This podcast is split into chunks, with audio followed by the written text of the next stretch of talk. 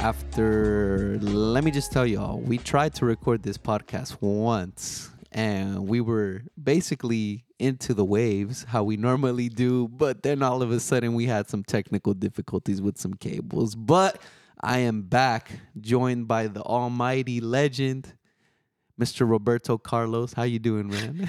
Very good. good thing they, this uh, podcast is not live. Otherwise, you would have been stressing.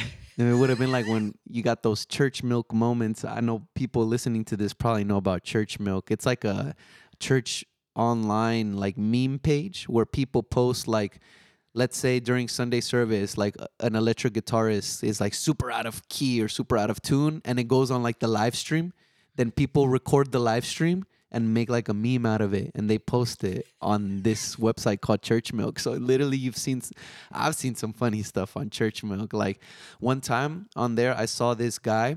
He was seated in the front row and so the camera was following the pastor and then all of a sudden you see someone from the side come in and that they just sock straight in the face. He punches the dude in the front row and they start fighting. And then the meme basically said when the holy spirit hits you literally. And then it like they just started fighting in the video. But it's funny because these are like actual people's churches like on their facebook streams or on their whatever live streaming. So you know how you've seen some pretty like chafa streams out there. So that's the last place you want to be church milk. But any any experience you have in the uh, technical that really make you sweat? Me? Personally? Oh yeah of course. I mean i got too many to count. Probably um I don't know, as a worship leader, one time we were there and it was funny. Basically, we were just getting everything prepped last minute. All of a sudden, everything just shuts down. Just we were there like this actually this was from a sound engineer perspective. This was more I was doing live sound and we were this is recent. We were in Puerto Rico and we had done everything perfect. We had done a great sound check. Um, I had one of my good friends, Raul Sanchez, really, really famous, like super popular dude. He was he had the mix dialed in super, super good.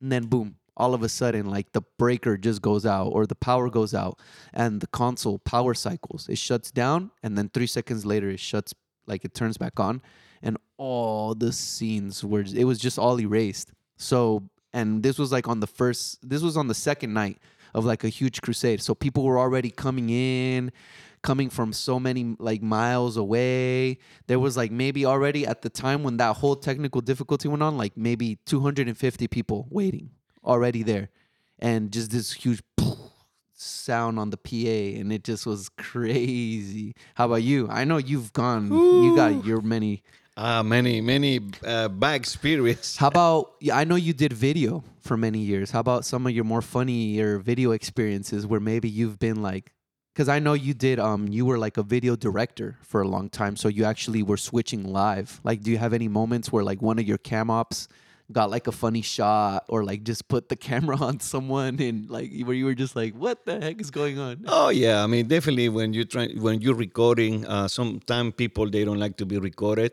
and they send you a bad face like really? Yeah. so they'll just stare at the camera and like make eye contact with it or what? yeah, well they do make uh, contact and also like they they do um, an ugly face.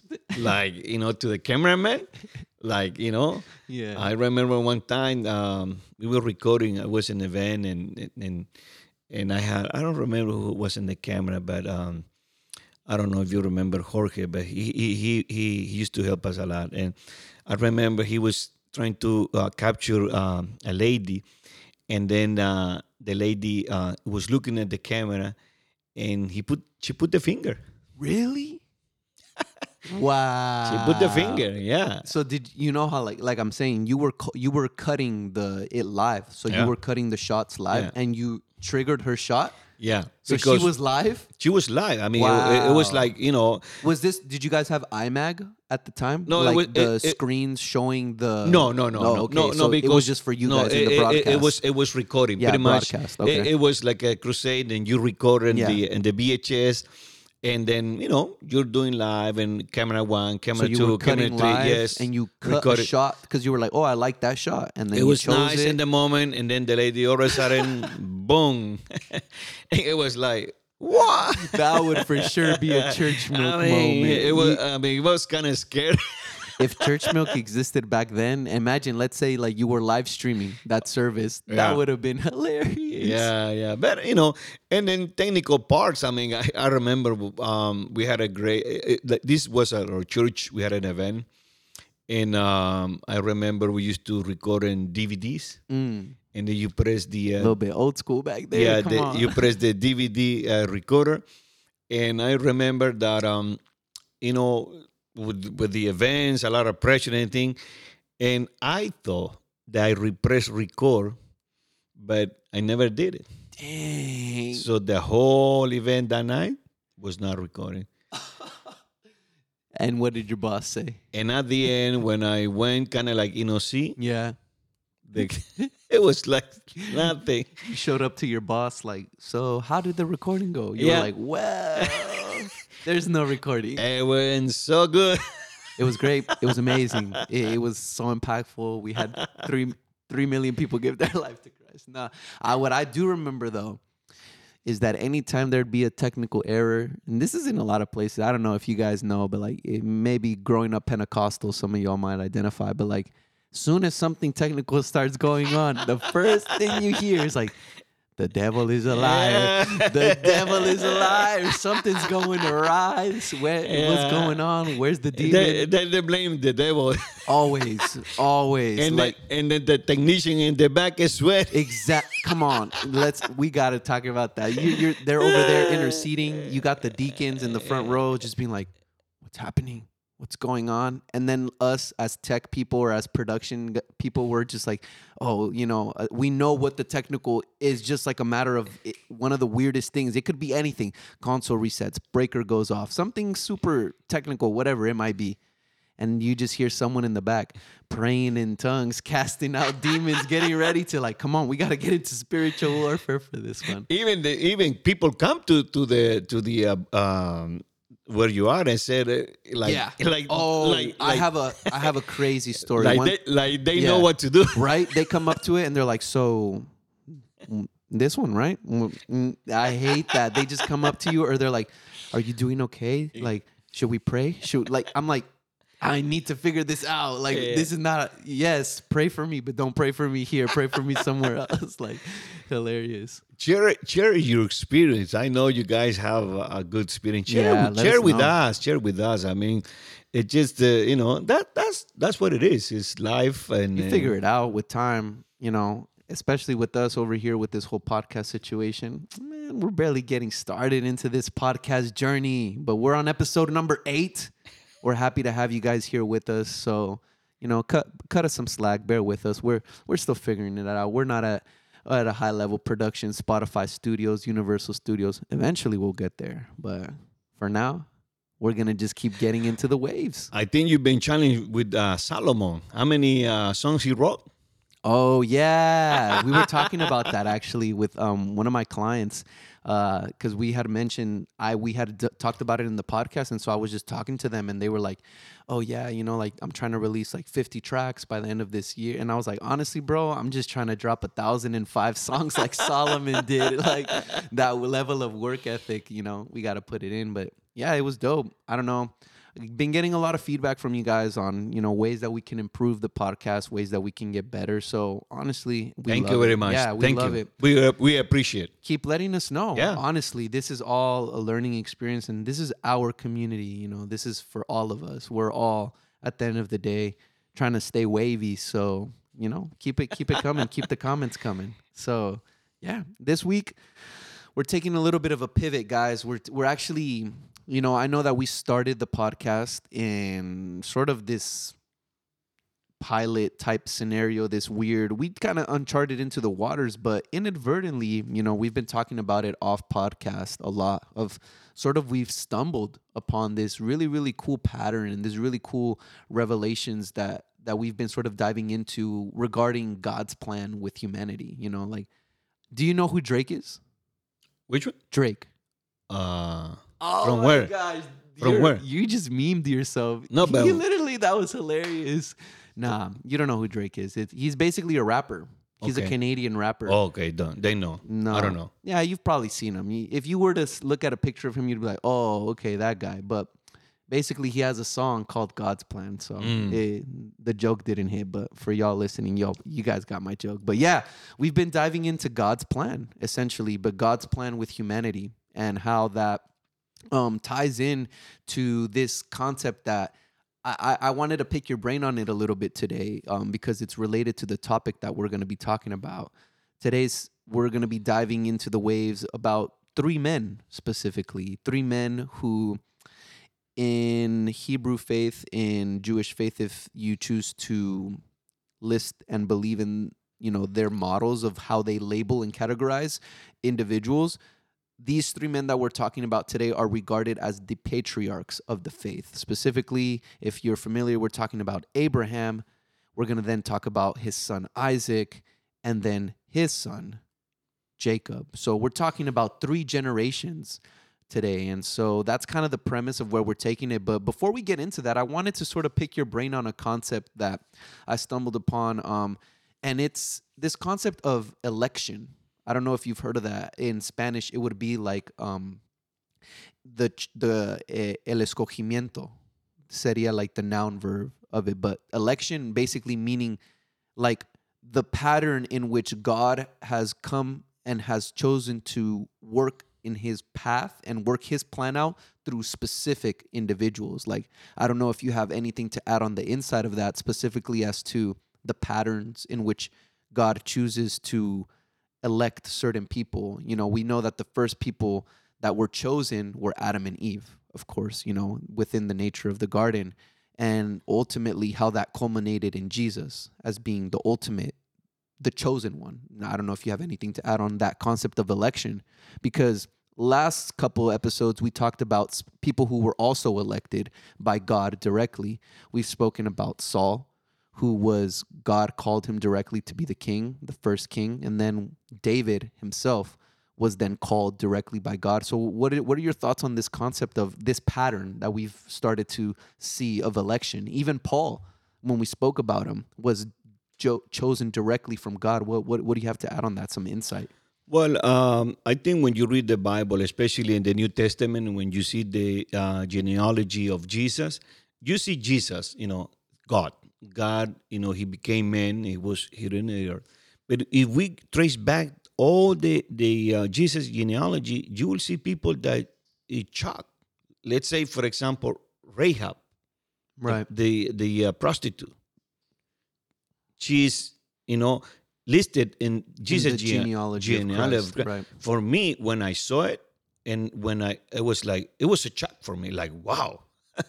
and you know that's that's that's the pattern of God. Sometimes we we think that He might choose the intelligent ones. We might think that He will choose special people, but we see throughout all the Bible that He choose simple people, and sometimes you wonder why. Because that's that's how God works.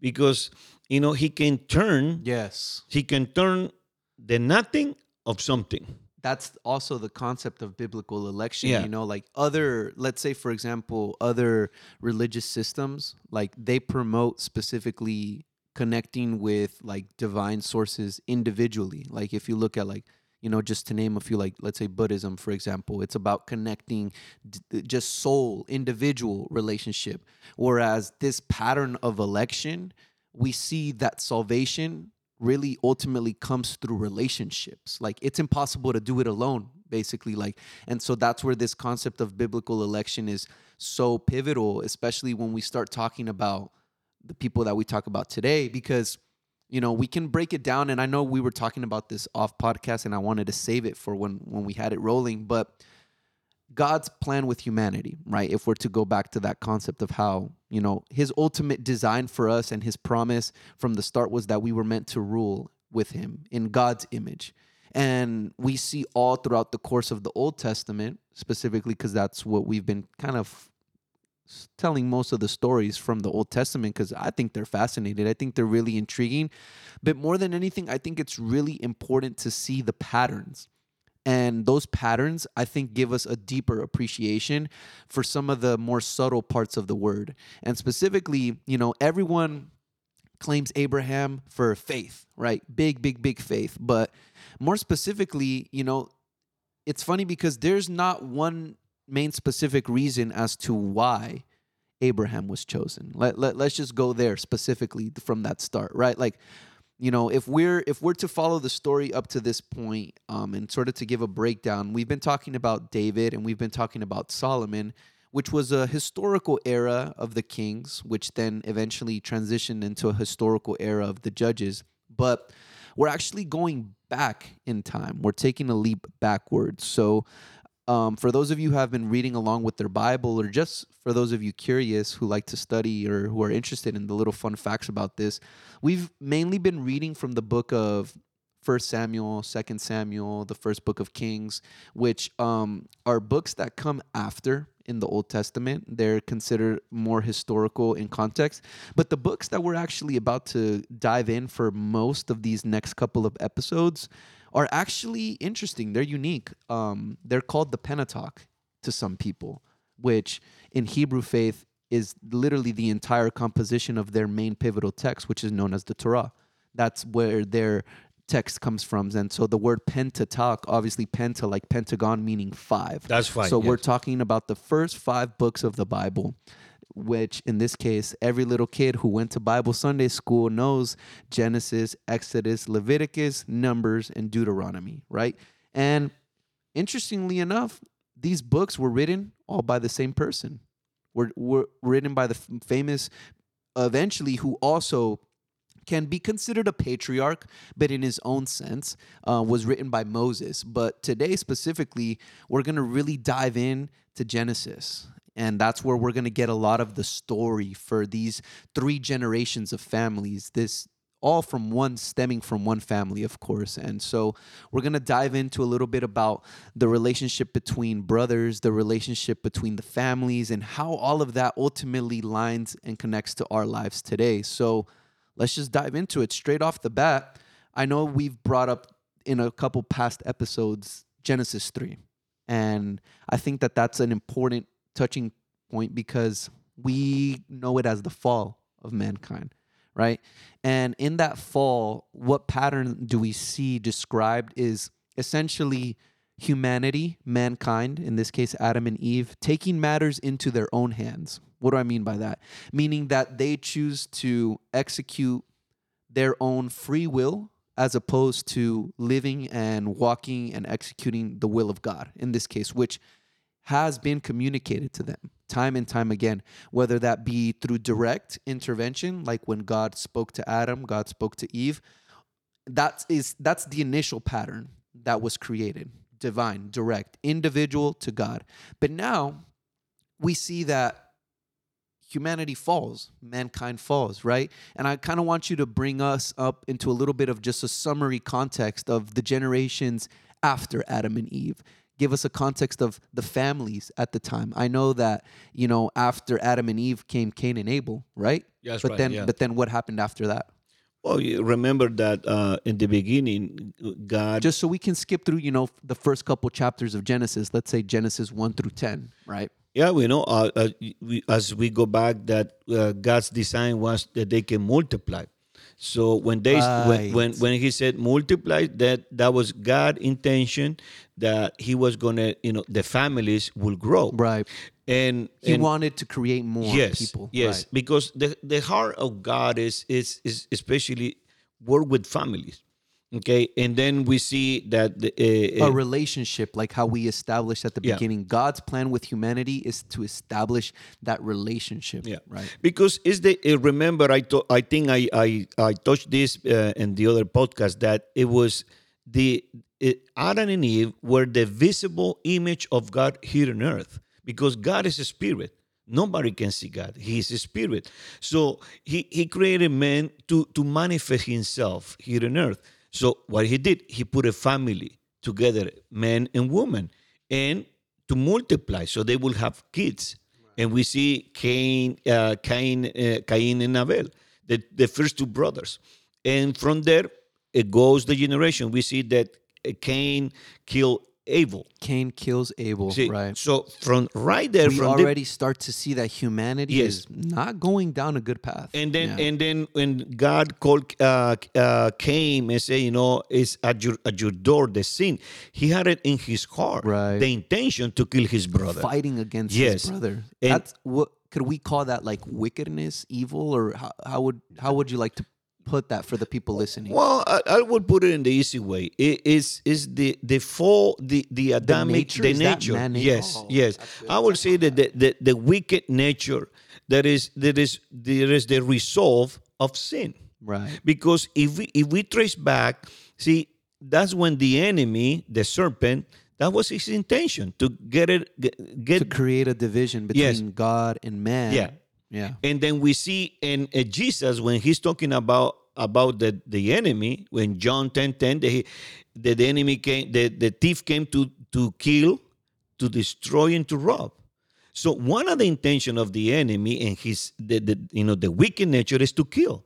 And we see we see Cain killing Abel. His so we bro- see humanity, although, you know, and it's interesting because I, I was asking this, like, you know, in my debate, in my preparation, it, it could be confusing to some listening, like, why why did humans continue to be innately evil if you want to look at it that way? But you know it's it's important to realize that aspect of it which is that at the time but p- picture this guys for a second. We're sitting here with microphones iphones and macbooks. That didn't exist back then. So we're talking about a level of humanity that was very raw almost not primitive because they weren't cavemen per se. They they were advanced they were developed but the level of like intellectual reasoning that they had was very limited. And let's say you know at the time we spoke about you know those pre-adamic races in a couple episodes when we talked about goliath. Think about that like you have literally angels fallen angels coming down to earth and interacting with humanity. These aren't like good angels by any sense or like these positive influences. They are forces of you could say darkness if you want to consider them darkness but they're just not necessarily the most positive influences. So that's kind of important to note in in the in the culture that existed at the time because it transitions into what happens. You know cain and abel they were brothers. Then of course they reproduce they have their generations. But it leads us to the one of the more popular stories that is known in the bible the story of noah. Then Noah, yes and yeah. that one to me was very not confusing, but again, it raised some questions to me, you know, because I was like, it. A lot of people who are opponents of the faith or who are critical of the faith will say, you know, God just destroyed humanity, right? But I, I think there's more to it than just that, right? I don't know if you can touch on on that aspect of that story and how it's unique and how it ties in to this whole concept of election and how God was still trying to work through humanity, how how that connects. Yeah, because remember, just from the beginning, he he had a plan. God is a God of plan. God is a God of purpose. So which was again his initial plan Yes. and his still initial design is Yes. for us to be ruling in his image. yes, Right. yes, to to manifest. Genesis chapter one. yes, to manifest what what He is. Correct. Because he's he's a God of blessing. That's it. Yes. See, he's a God of blessing. It- it- it- when you see sickness, when you see wars, when you see uh, poverty, when you see all calamities, it's the sign of a sin. it was never designed it in, was- in the design of God. Yeah. It's never, never in the heart of God to have to have the, the, earth dealing with this stuff that we're dealing now. it wasn't his plan. It was not in his plan. So so knowing God from that perspective, you know, he he was not going to stop what would happen with Adam and Eve. He said, you know what? I need to go, you know, I need to finish what I have started with with the humanity. And this case, and then we see the patterns. These two brothers, you know, they fight. One killed the other, and boom.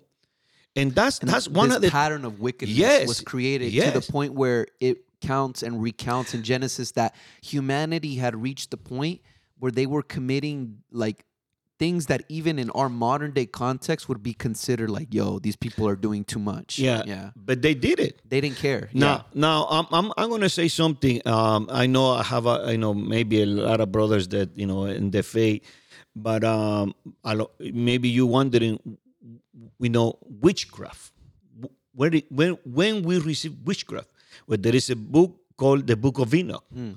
It is not part of the, the canon of the scriptures. Yeah, let's and make that and, clear. And, it's not technically biblical not. canon. It, it, yeah. it, we have the Bible with 66 books, but the Book of Enoch it was not part of the canon. Right. Okay, it's more like a like a historic book, if I can, can say that. be interpreted yeah. because there's no backing of you know in this case textual validation yes, yes, to verify. Yeah. yeah. but it says in the first chapters of the Book of Enoch that the, the angels, the the the fall with, with Lucifer, that was the one they taught the human race this type of, you know, uh, witchcraft, uh, black magic, uh, uh, white magic. So that's real.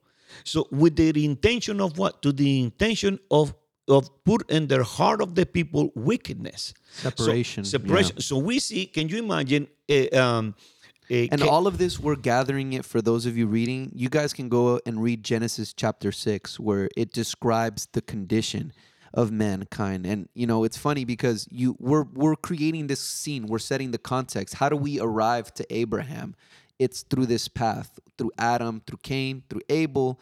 And if you go and read chapter 5 it'll uh, genesis chapter 5 it describes all of the generations leading up to noah specifically if you're interested in reading that which it is important because it then comes to play a, a factor later on and you know to touch on that original concept of how god has been dealing with humanity through these families because eventually when we see later on we read about david we read about saul and how they were in war with these tribes yes. of people where do you think these tribes came from? At one point, if we're believing this, which we do, we know that there was only two people on earth at one point. So we know that technically everyone is family, and that's the larger plot narrative of humanity.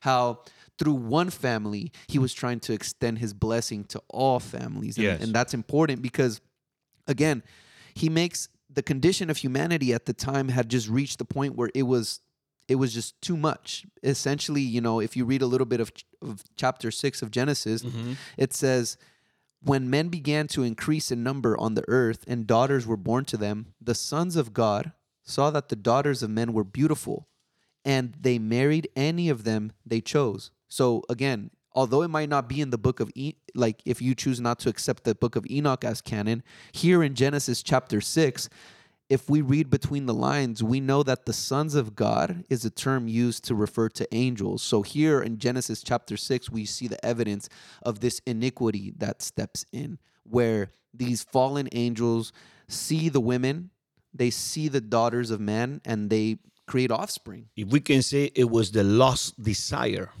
Mm. Interesting. Let's put it straight right there. Okay. It was a lost desire to to to an angel to a spiritual being to have a relationship with the human. And, you know, it's crazy because God says the following when he sees this. I know we spoke about the race of them, they were called the Nephilims. Yes. Here again, this is textual evidence, Genesis chapter 6. God in chapter verse chapter 6 verse 3 says, "Then the Lord said, My spirit will not contend with man forever, for he is mortal his days will be a 120 years. The Nephilim were on the earth in those days, and also afterward, when the sons of God went to the daughters of men and had children with them.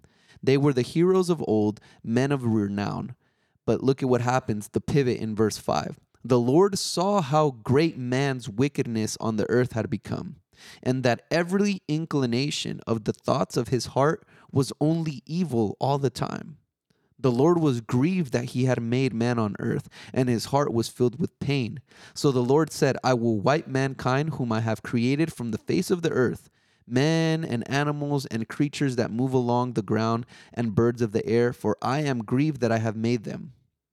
But Noah found favor in the eyes of the Lord.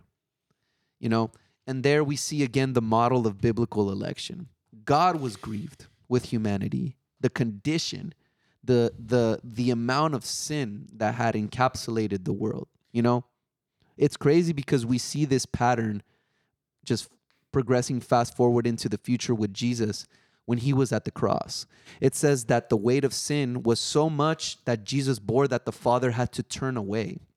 It, it pained the father to see the sin like that. Here we see it again, the biblical model for it, Genesis chapter 6, because you know we know that and this ties into the whole concept of the god of generations. We see god establishing that he is the same then the same today and the same tomorrow. We see his consistency and his patterns develop even here in the early story of genesis chapter 6 and you see uh, verse uh, 8 what it says right there. What it says? That noah found favor in the eyes of the lord my my uh, English uh, version said, uh, pero Noé halló gracia ante los ojos de Jehová. Found favor in the eyes of the Lord. So what does it mean? That the Lord God was looking upon the earth.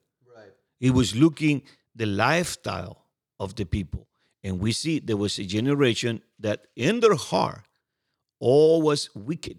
Yes. But Noah, he, he found favor.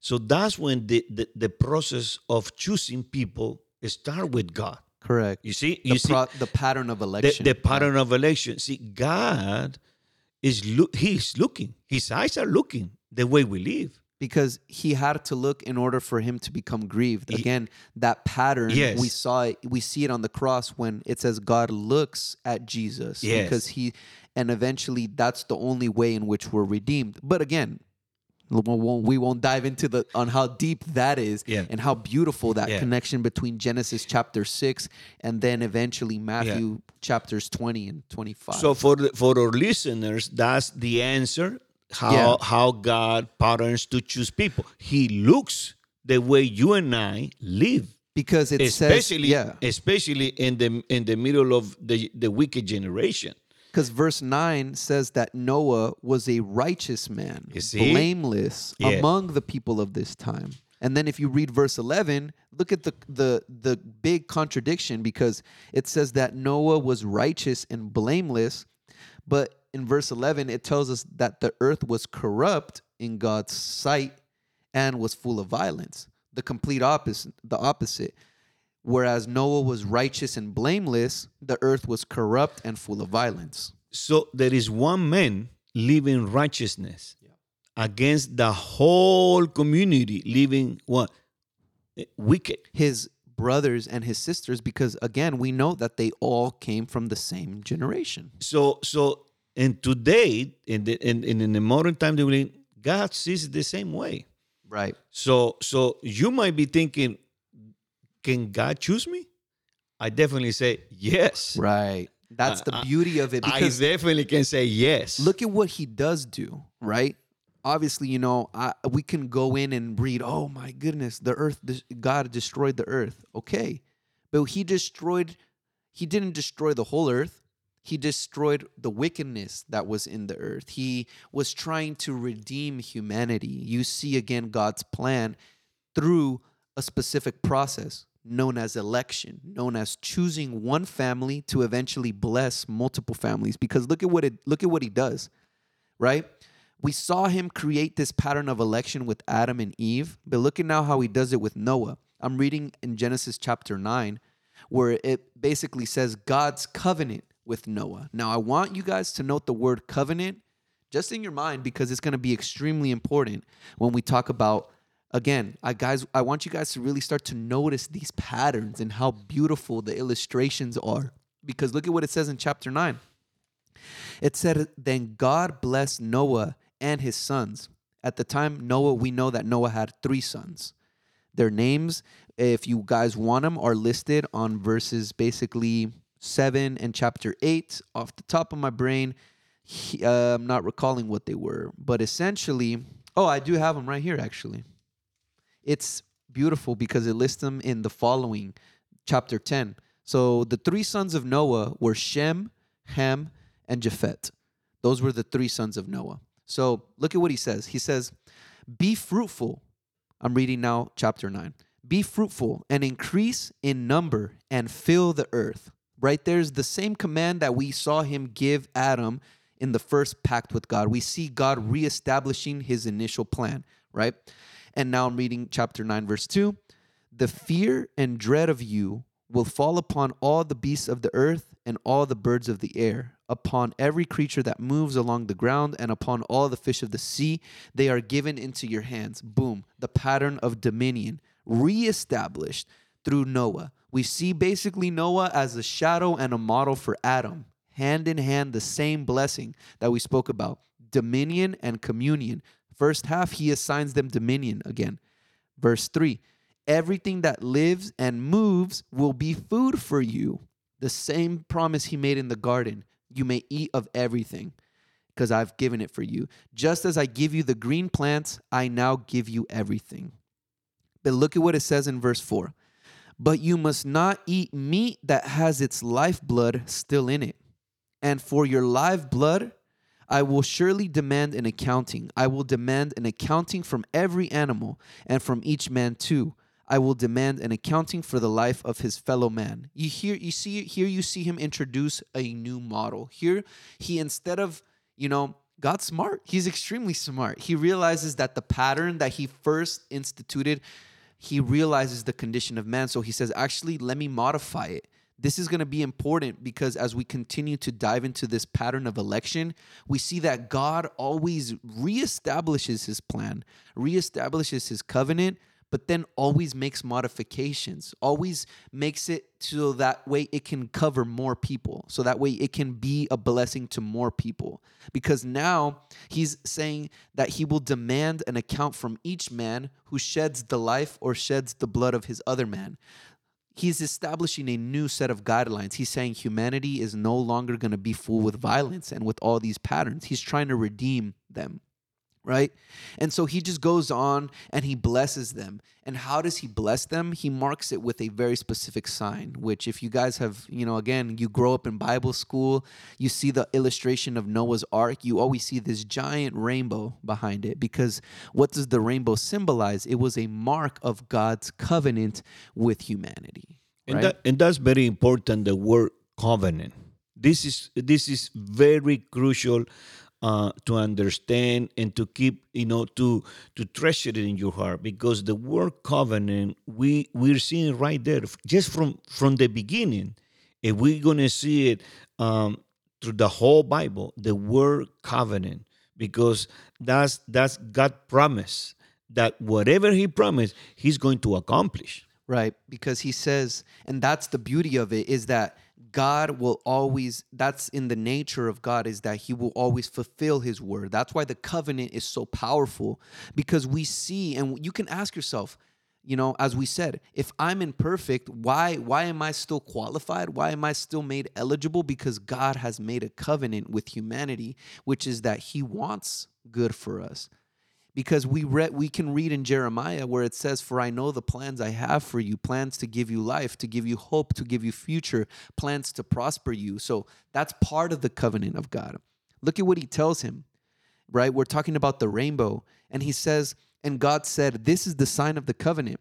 I am making between me me God and you every living creature with you a covenant for all generations to come meaning that right there he was promising that every single person to come after Noah was to be was going to basically fall under the grace of this covenant.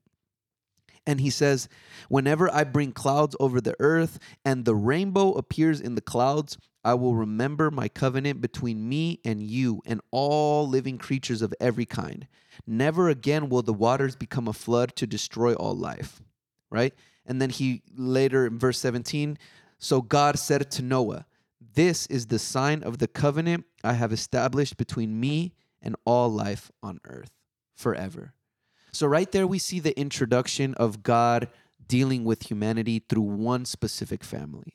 And if you if you if you read uh, verse sixteen, it, it says what type of covenant God is talking about. It said, "When I see the rainbow in the cloud, I will remember the eternal covenant between God and every living creature on earth. It's eternal covenant.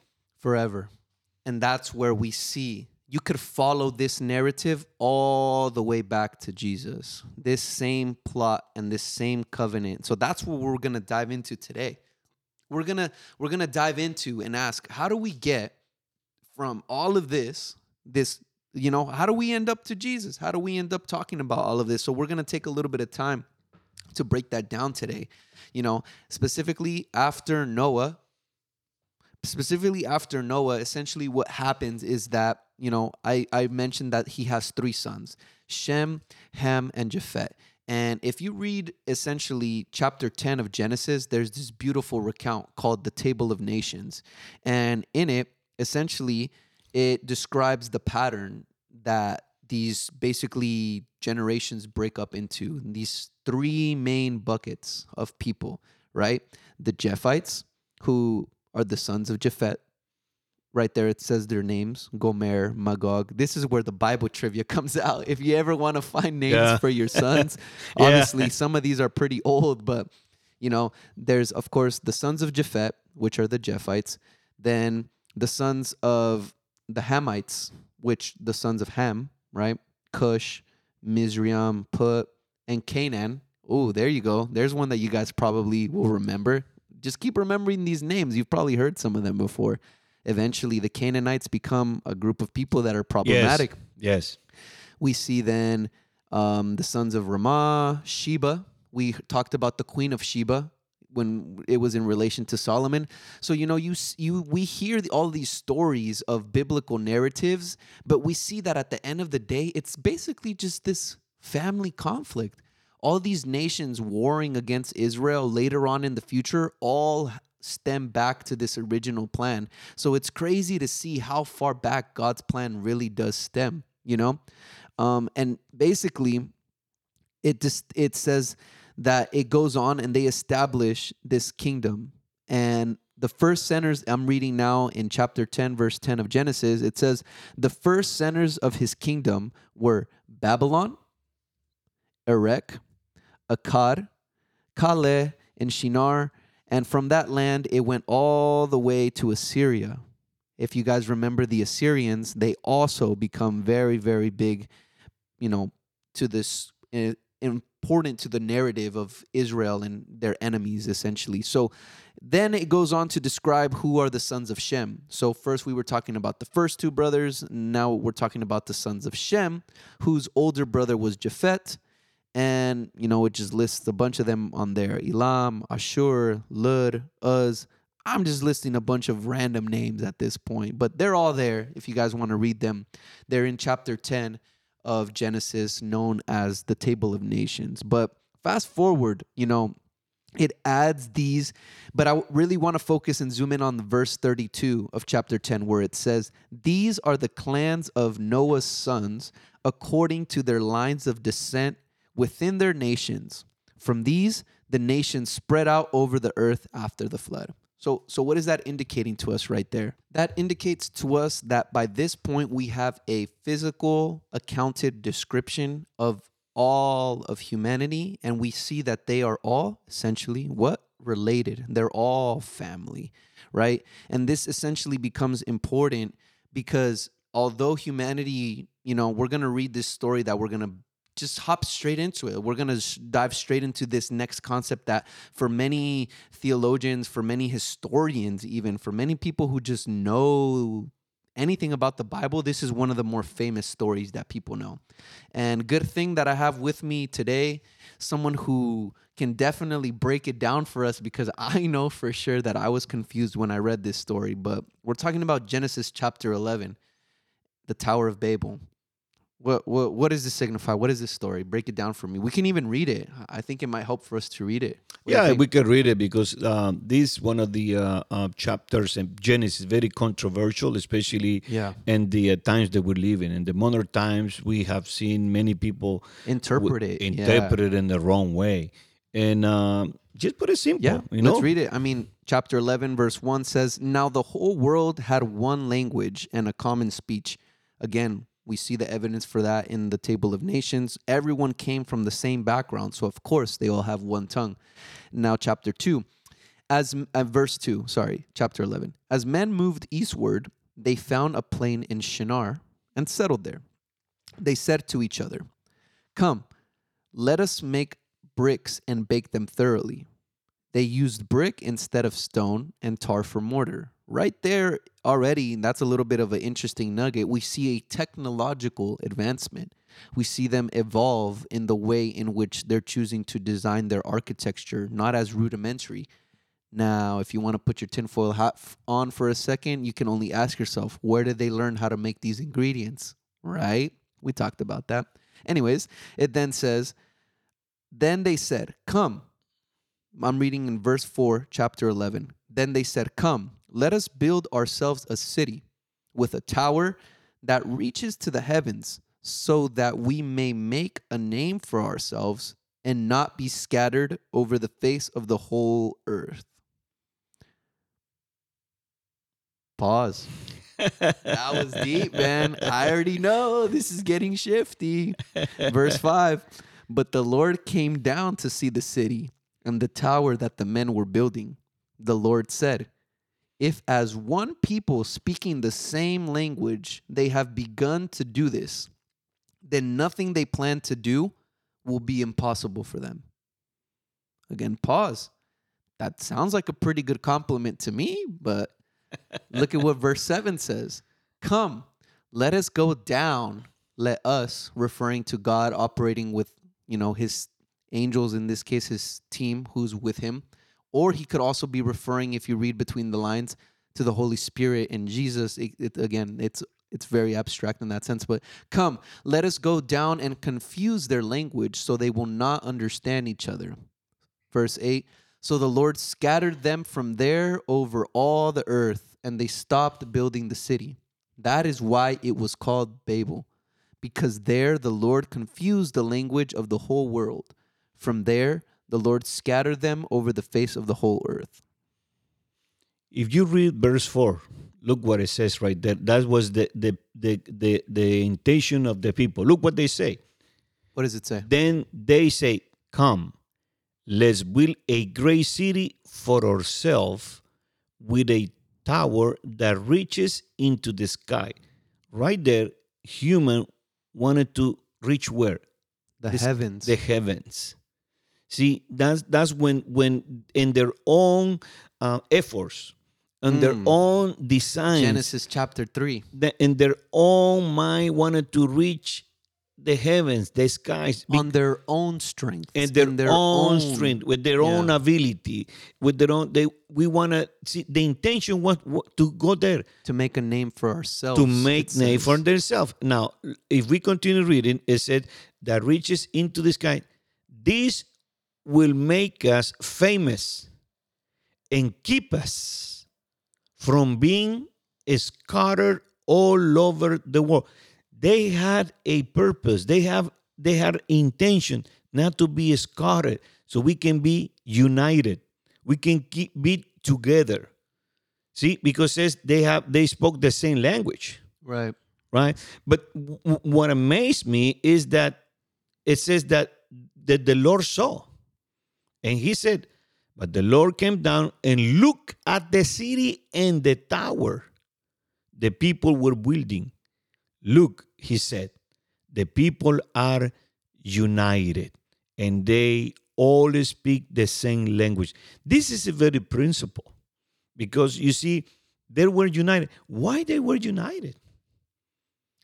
I think, and this is oftentimes like I've also question myself too the narrative right? Because it's confusing. Like i said it sounds like that's a good thing that unity is a good thing.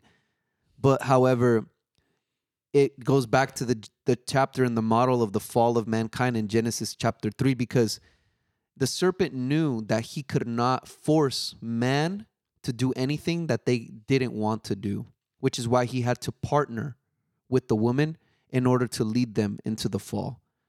Same way here right? It's not the bad aspect of it is not that they were united. Because again, we see the pattern of unity in Adam and Eve. They were united as one. But we really see the separation come in between them when Eve chooses to take matters into her own hands, to essentially execute the will for herself. They were filled with a selfish desire yes. at the end of the day. That if we can say that, if we can put Which it that way, it was a fame. self yes, it was yeah. a selfish desire to be like God. To be like to reach to reach place, the heavens. to reach a to place. exalted, to Yes. be famous. Yes. Which was, you know, a very, very interesting dynamic and an interesting I don't think that it's coincidence that the chapter 11 chooses to describe it in that sense because if you go later on and read the book of Ezekiel where it describes the fall of Lucifer, the same pattern That's a big one. The huh? same pattern Yes. that he demonstrated was trying to reach the status of God or to be famous. In the same way that here we so I don't I don't think that this humanity that existed at the time was really had the purest of intentions to begin with. And remember that not it, it was not only Lucifer that was thrown down. That it was says it- influencing, It, it was yeah. one third of the angels. So what does it mean? That the one third of the angel they have to be united, in one accord said, you know, Correct. we're gonna follow Lucifer. So there was unity. it was you see Yeah. it, it, it- unity. See, unity it starts in heaven. Mm, it's a kingdom concept. It- yeah, because it can be a good unity and a bad unity. And that's why we see in the in modern day that sometimes we see groups, we see people racing, and sometimes that's a bad unity instead of being in good unity. But let, let's leave it like that because this is a big topic. But it's a big topic Yeah. because what we see there is huge because what it marks is essentially you know what happens is god's plan with humanity essentially you see another reset almost but this time again we remember that god made a pact and a covenant with noah that he was not going to destroy the earth again right there, right there, he had the opportunity. 100% because they were all together even- which he could have done even he had the opportunity to send you know um Whatever. linings uh, Yeah. to to bring an earthquake to you know to bring the, the tower down. But look at what what he did. See he did the op- the, the opposite of what they want they wanted to stay they want to stay together. See, see god knows hearts the, the hearts of the people. He Yeah. discerned the intentions of the way people think. So said and but the lord came down and looked at the city and the tower that the people were with it look he said the people are united and they all speak the same language after this nothing they set out to do will be impossible for them god knew yeah God knew that these people, there was nothing in the earth that will stop them. Look at the potential he sees in humanity. You That's see, powerful. No, Yeah. That's what we have to understand. awesome. That's what we have to understand that when God created man in his image, That's good. he put a potential. Right. To He- be he- yeah. he- when God when God sees us, doesn't see Samuel, a young man, he sees Jesus.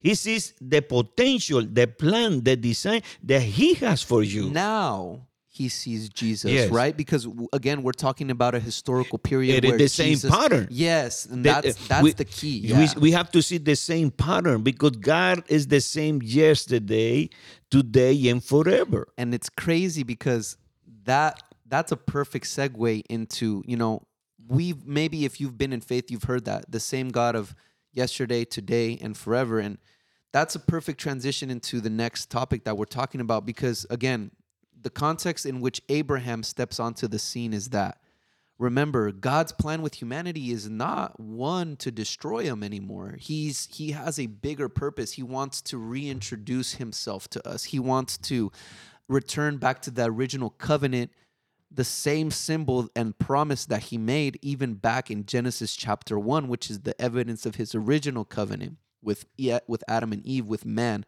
But essentially what happens is we see that you know if you read chapter 11 obviously it's describing the story of babel but then after that it describes a, another chronological order. There's a little bit of a historical description. You know it says this is the account of shem. I'm reading chapter 11 verse 10 this is the account of shem. Two years after the flood when shem was a hundred years old he became the father of Arphaxad. And after he became the father of Arphaxad shem lived 500 years and had other sons and daughters. So it's interesting because here in this context they choose to skip over the other sons because in that time, really the only son that mattered was the firstborn son, because through him is where the most popular lineage, or, you know, we see this interesting pattern in which whenever there's a set of brothers, whenever there's a set of family members, there's always an elected one. This whole concept of election, this pattern of election, God continues to model it time and time and time again. Um, Noah had no brothers. He lived in isolation, but Noah had three sons. And if you go back, I know we glanced over it, but if you read the story in chapter 9, there's a very specific scene in chapter 9 where it says that Noah had an, a, a weird encounter with his sons. But in that encounter with his sons, one of them, specifically in this case, it was the the one who was more evil out of all of them in these three sons was Cam, the, who eventually came to be the leader of the Canaanites. You know, he has a bad encounter with his dad, but out of the three brothers, only one of them chooses to do the wrong thing, and he is cursed as opposed to his brothers. But then again, we see another similar pattern here. From Shem, we're only getting the first account of his son because in this case, we continue to see the pattern of election, right? And it continues to describe a bunch of different names. It goes Shelah, goes to Eber, then it goes to Peleg, then it goes to Reu, then it goes to Nahor, then from Nahor, it goes to Terah. And that's where we get introduced to the man, the myth, the legend, who had three brothers, similar to Noah, who had three sons. Abraham's father, Terah, had three sons. I'm reading verse 26 of chapter 11. It says, After Terah had lived 70 years, he became the father of Abram, Nahor, and Haran. This is the account of Terah. Terah became the father of Abram, Nahor, and Haran. And Haran became the father of Lot. Remember, we've heard probably these names thrown out there. If you've heard Abram, if you've heard Lot, they should be starting to click. While his father Terah was still alive, Haran died in Ur of the Chaldeans in the land of his birth. So now we're introduced to sort of this lineage right? We're introduced to the brother of Abram, who is known as Haran, and we're introduced to his son, Lot. And we're described from where their region. They're from Ur of the Chaldeans. So now we're getting a little bit of context. We're getting a specific geographical location of this family. We're getting introduced to this election process that we're starting to see recounted in these verses. And it says the following Abram and Nahor both married. The name of Abram's wife was Sarai. That one should click for you guys. And the name of Nahor's wife was Milcah. She was the daughter of Haran, the father of both Milcah and Iscah. Now, right there, we can glance over that because if we read it in detail, that's basically incest. But of course, you know, during those times, it was it was not that many humans on the earth to begin with. So there we again see the separation now become even more defined. Of the three brothers, Haran passes away, and Nahor has a wife who technically is illegitimate because it's his sister. So we see that God is kind of left with only one option. In this case, he's left with who? Abram, right? And so we see and we're introduced to Abram and to his wife Sarai. And it says in verse 31 Terah took his son Abram, his grandson Lot, son of Haran, and his daughter in law Sarai, the wife of his son Abram, and together they set out from Ur of the Chaldeans to go to Canaan. But when they came to Haran, they settled there. Terah lived 205 years and he died in Haran. There we get to see the introduction of Abram, this character Mind you, at the beginning of this podcast, I introduced him as Abraham.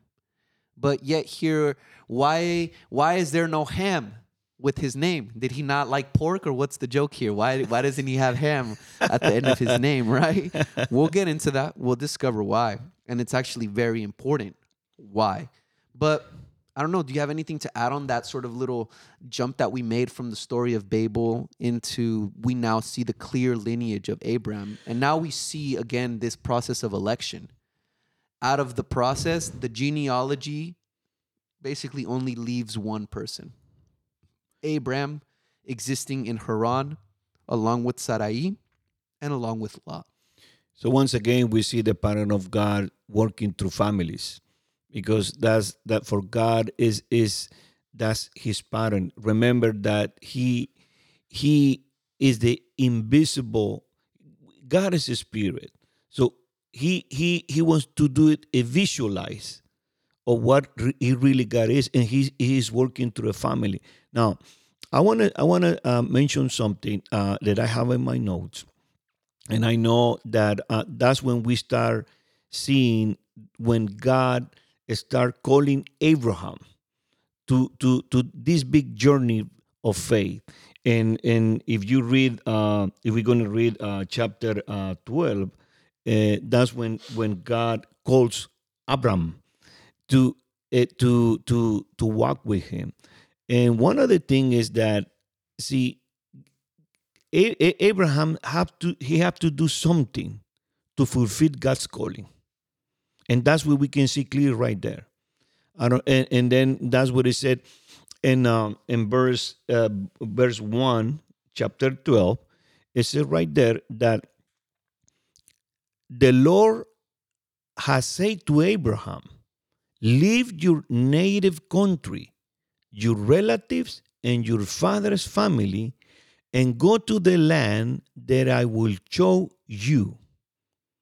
See, right there, God is giving the instruction to Abraham leave your relatives. Why God was telling Abraham, leave your relatives? He had a reason. I think that the reason why, and you know, I was diving into this in, in my study too. I was asking myself, why Abraham? You know, why why what is this concept of election? Like why was he unique to only one specific way? But I think it, it, it goes back to that because in this whole concept of election, we really see that the Bible, the way it views human life, is in terms of relationships. Like, human life is a mutual relationship from the moment that it is created. He sees man and he says, It was not good for man to be alone. So he creates what? He creates the woman. That's a relationship. That's if anything, that's the most fundamental relationship that can exist between man and woman. Then, of course, man and woman extends to what? Parent to child. Then, parent and child extends to what? To families. Families then extend to what? To clans, then to nations, right? And it's funny because even in Genesis chapter 12, verse 3, look at what it says. The Lord had said to Abram, Leave your country and your people and your father's house and go to the land I will show you. I will make you into a great nation. I will make you into a great nation, one nation. But now we see that this nation was being created by God, whereas previously they attempted to create it on their own. Themselves. Themselves. Yes. And look at what it says, verse 3. This is the pivot.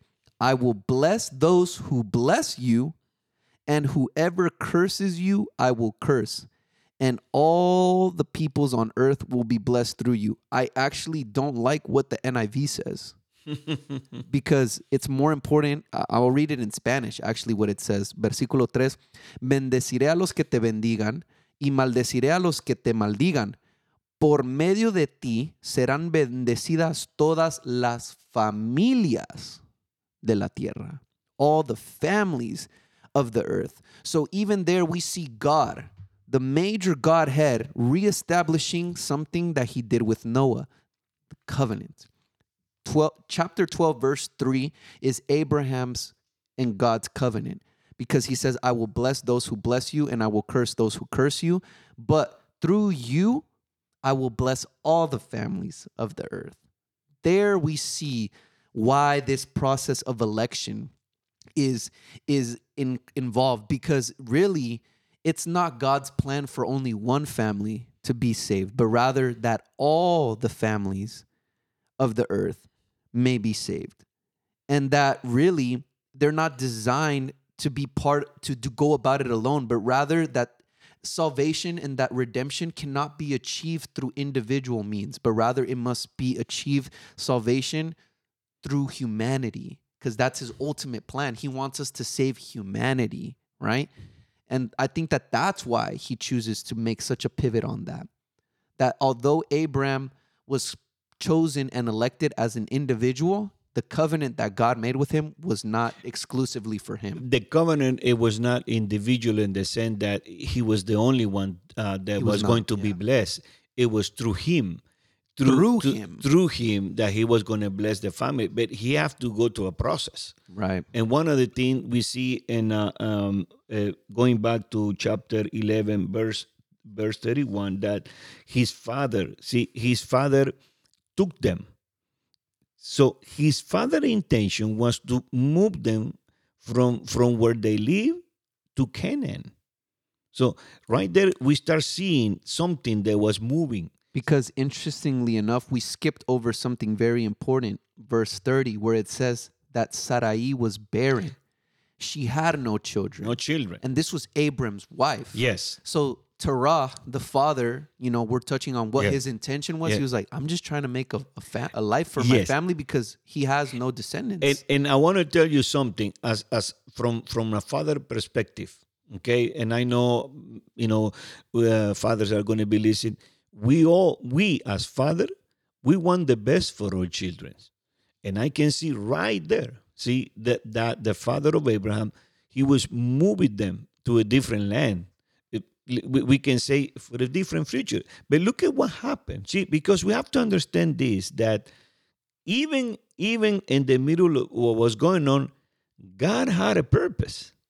And and and you see, and and so it says that he he was headed from the land of Canaan. So he the direction it was go to Canaan, but they stopped at Haran. Yes. And settled there.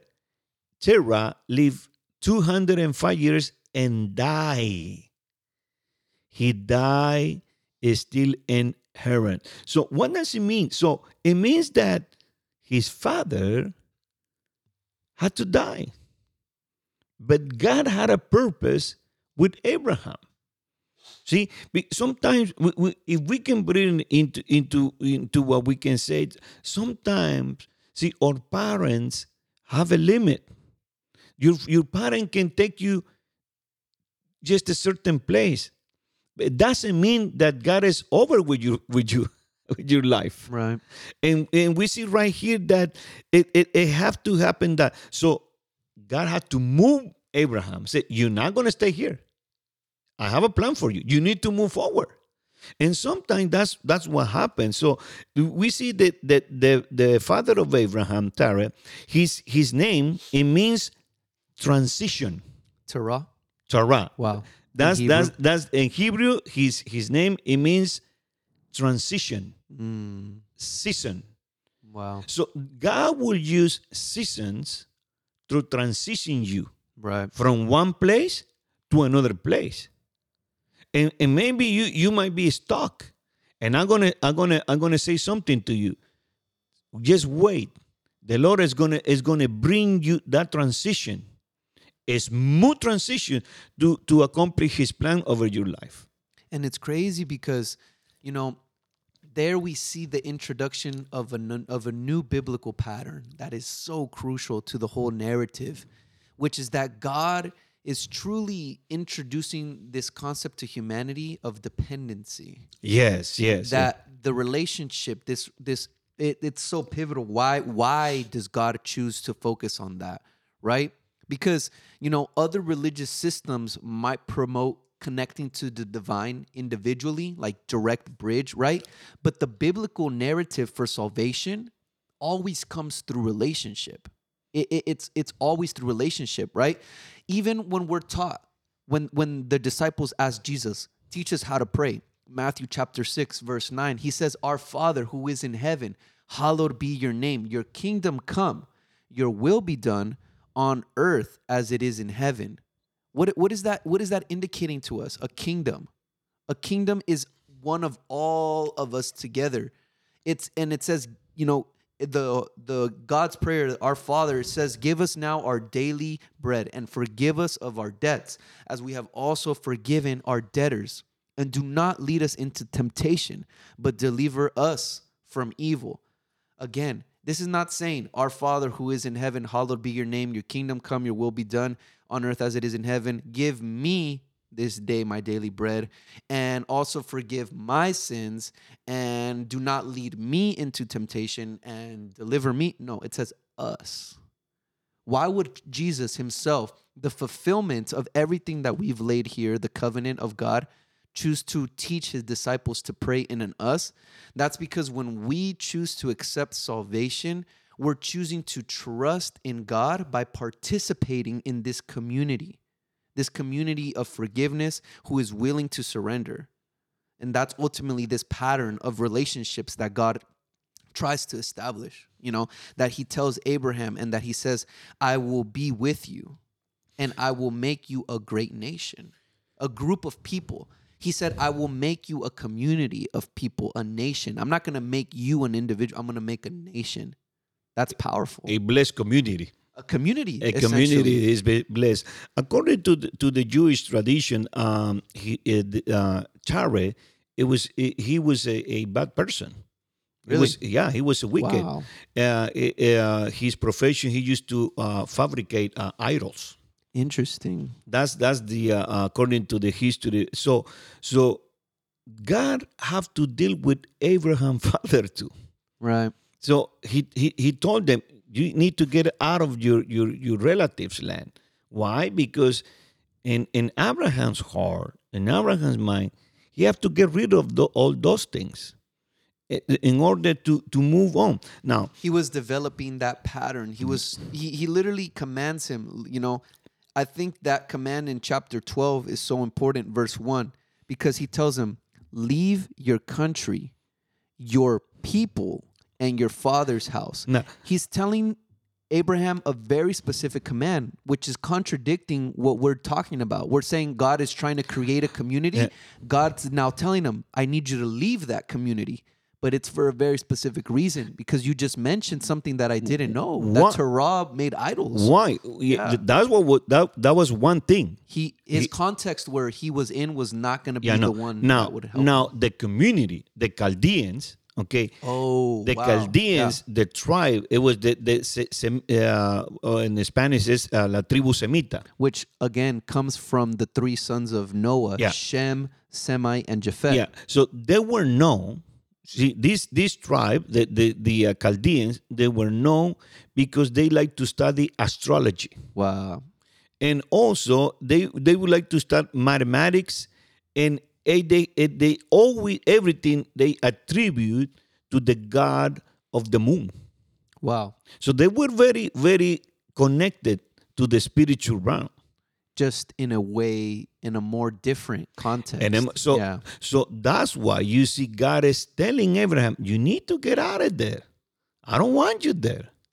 So can you imagine? So that's why we, we see that sometimes God will move us he knew that he need to again we see him create a way an introduction of a beautiful pattern the pattern of having to say you know what i need to mark you i need to set you apart i need to physically move you. I need to bring you from point a because i really want to take you to point b. He starts to introduce this pattern.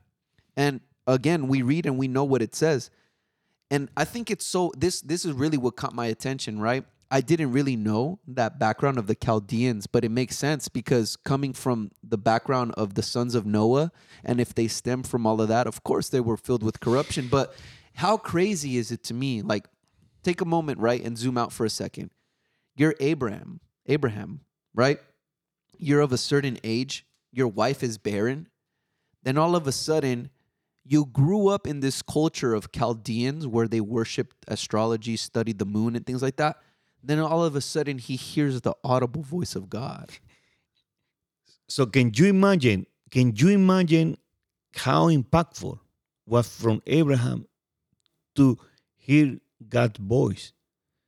Because we have we have to we also have to uh, understand that these people were practitioners of black and uh, black, uh, black and white uh, witchcraft, black, black magic, magic. Yeah, and they were they would they will give people talismans.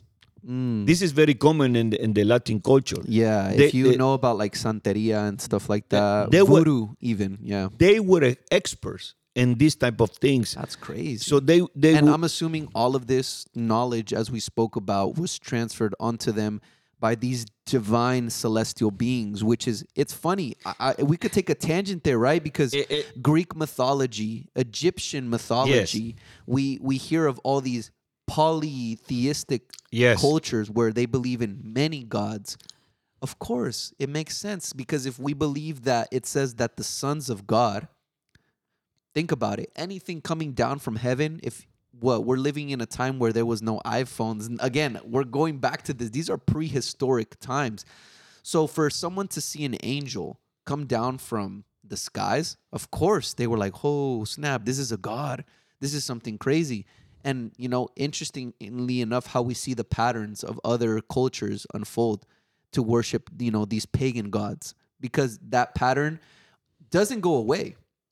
Let's keep that in mind, right? The Chaldeans worshiped the moon, they worshiped idols, but the concept of worshiping false idols stayed with all the generations that we eventually heard about with the ones who David fought, the ones who Saul fought, the Philistines, the Ammonites, the Canaanites. They all had their own gods, right? And we could see where you know, I don't know if you've ever asked yourself, maybe you who are listening, where do all these super where do so many religions come from? You know sometimes you can ask yourself that but i think it's interesting to see how we can kind of see the parallels here you know? God revealing himself as one god as opposed to so many other cultures around having these monotheistic approaches. It's crazy. And and you, you have to you have to uh, um, account that they were practitioners of of, of the spi- spiritualism. they could engage with it Yeah, they, they they they were so engaged. Now, the, the, I, I, one of the things that I was uh, got my attention in the Spanish uh, version of Genesis 12, it says that pero Jehová había dicho. So God already told Abraham before. He, he, he it was not the first account.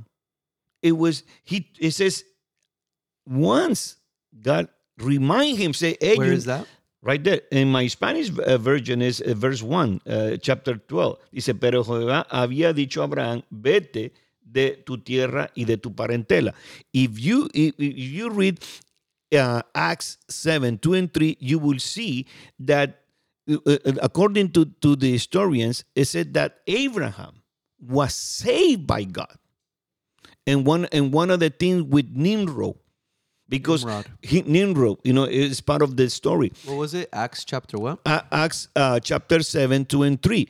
It, it, it- they they re- recalling the history of Abraham because the, according to, to the uh, to the history, Abraham was saved by, by God in one occasion when he was destroying the idols in, in, in the times of Nero. So that's when he experienced God. You have to you have to uh, experience God in a mighty way. That's when we see in chapter 12, verse 1, that he's he's he's in the second time he said, Hey, you need to get out of there. That's not that's an, and this is not a good place for you to be there. right I have something better for you. And so that's why we see the pattern of God moving. God is now God is is is, is talking to Abraham and he have to choose to obey, to listen. He had to choose. He had to choose. but you know and that's crazy because again we we see god introduce this model of putting the ball in humanity's court because he calls him. He says uh, look this is my promise but now he says it's up to you to trust me Yes, yes. whether or not he's going to do it. Abraham to a certain extent does it right? He goes out he leaves you know he takes lot with him and it says, you know, Abram was 75 years old when he set out from Haran. He was already an old man. He took his wife Sarai, his nephew Lot, all the possessions they had accumulated, and the people they had acquired in Haran, and they set out for the land of Canaan, and they arrived there. Right? And basically, look at what it says. Verse 7 the Lord appeared to Abram and said, To your offspring I will give this land. So he built an altar there to the Lord who had appeared to him. There we see Abraham start to Abram start to enter into this model of where he needs to trust God. The first thing he tells him, he first tells him, I need you to leave your country, leave your people and your father's house, and go to the land I will show you. That's the first challenge where Abraham needs to learn to trust him. What do we call trust in God in the 21st century? What do we call that? Trust in God. Yeah. What is that called? Faith. Exactly. You know, there we see the introduction as to why Abraham is regarded as the father, the father of faith, because yes. he literally needs to introduce what it means to trust God. Right? And so he does it. He leaves, follows him. Then God blesses him again. He says, I will now give you this land, Canaan, the land of your enemies. Because it, as we talked about, Canaan is descending from a lineage that eventually was always in conflict, always, always, always in conflict with the people of Israel. Again, Abraham trusts God and chooses to do an act of worship. He chooses to build an altar. So now he flips his posture. If we know that he knew how to build an altar. If not, you know, if they would had have never been practitioners of these dark ways of worshiping the moon gods, he would have never known what an altar was. So he saw, he learned. Yes. He said, These people, they build an altar and they bring sacrifice to the spirits. Now, I have, I'm going to build an altar and I'm going to bring what? Sacrifice. And, and, and one of the things is that it grabbed my attention, and, and I hope um, the listener will understand that it have, it, it, tenía que pasarle algo a Abraham. Something had to happen to Abraham. His dad died. Sometime in life, we have to, we, we things have to die in our life in order to move on his name itself in Hebrew means transition. Transition. You need to allow yourself to go through a transition. Yes, yeah. you get. God, see, God is going to wait for you. He will talk to you. There is God talks talks in a different way. It talks to to to through dreams, to visions, to the creations, and one of the things he he, he talks is through His word. But it's up to us to obey.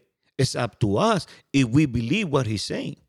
And that's why sometimes I feel, Samuel, that people are listening right now, especially, especially in the time we live in, they, they feel so stuck because there is some, we see problems, we see circumstances negative, but we have to let God deal with those stuff because you're not gonna you god is not gonna take you to the next level if you don't really recognize that the thing is holding you is totally dead and even I, I think we can take it one step further.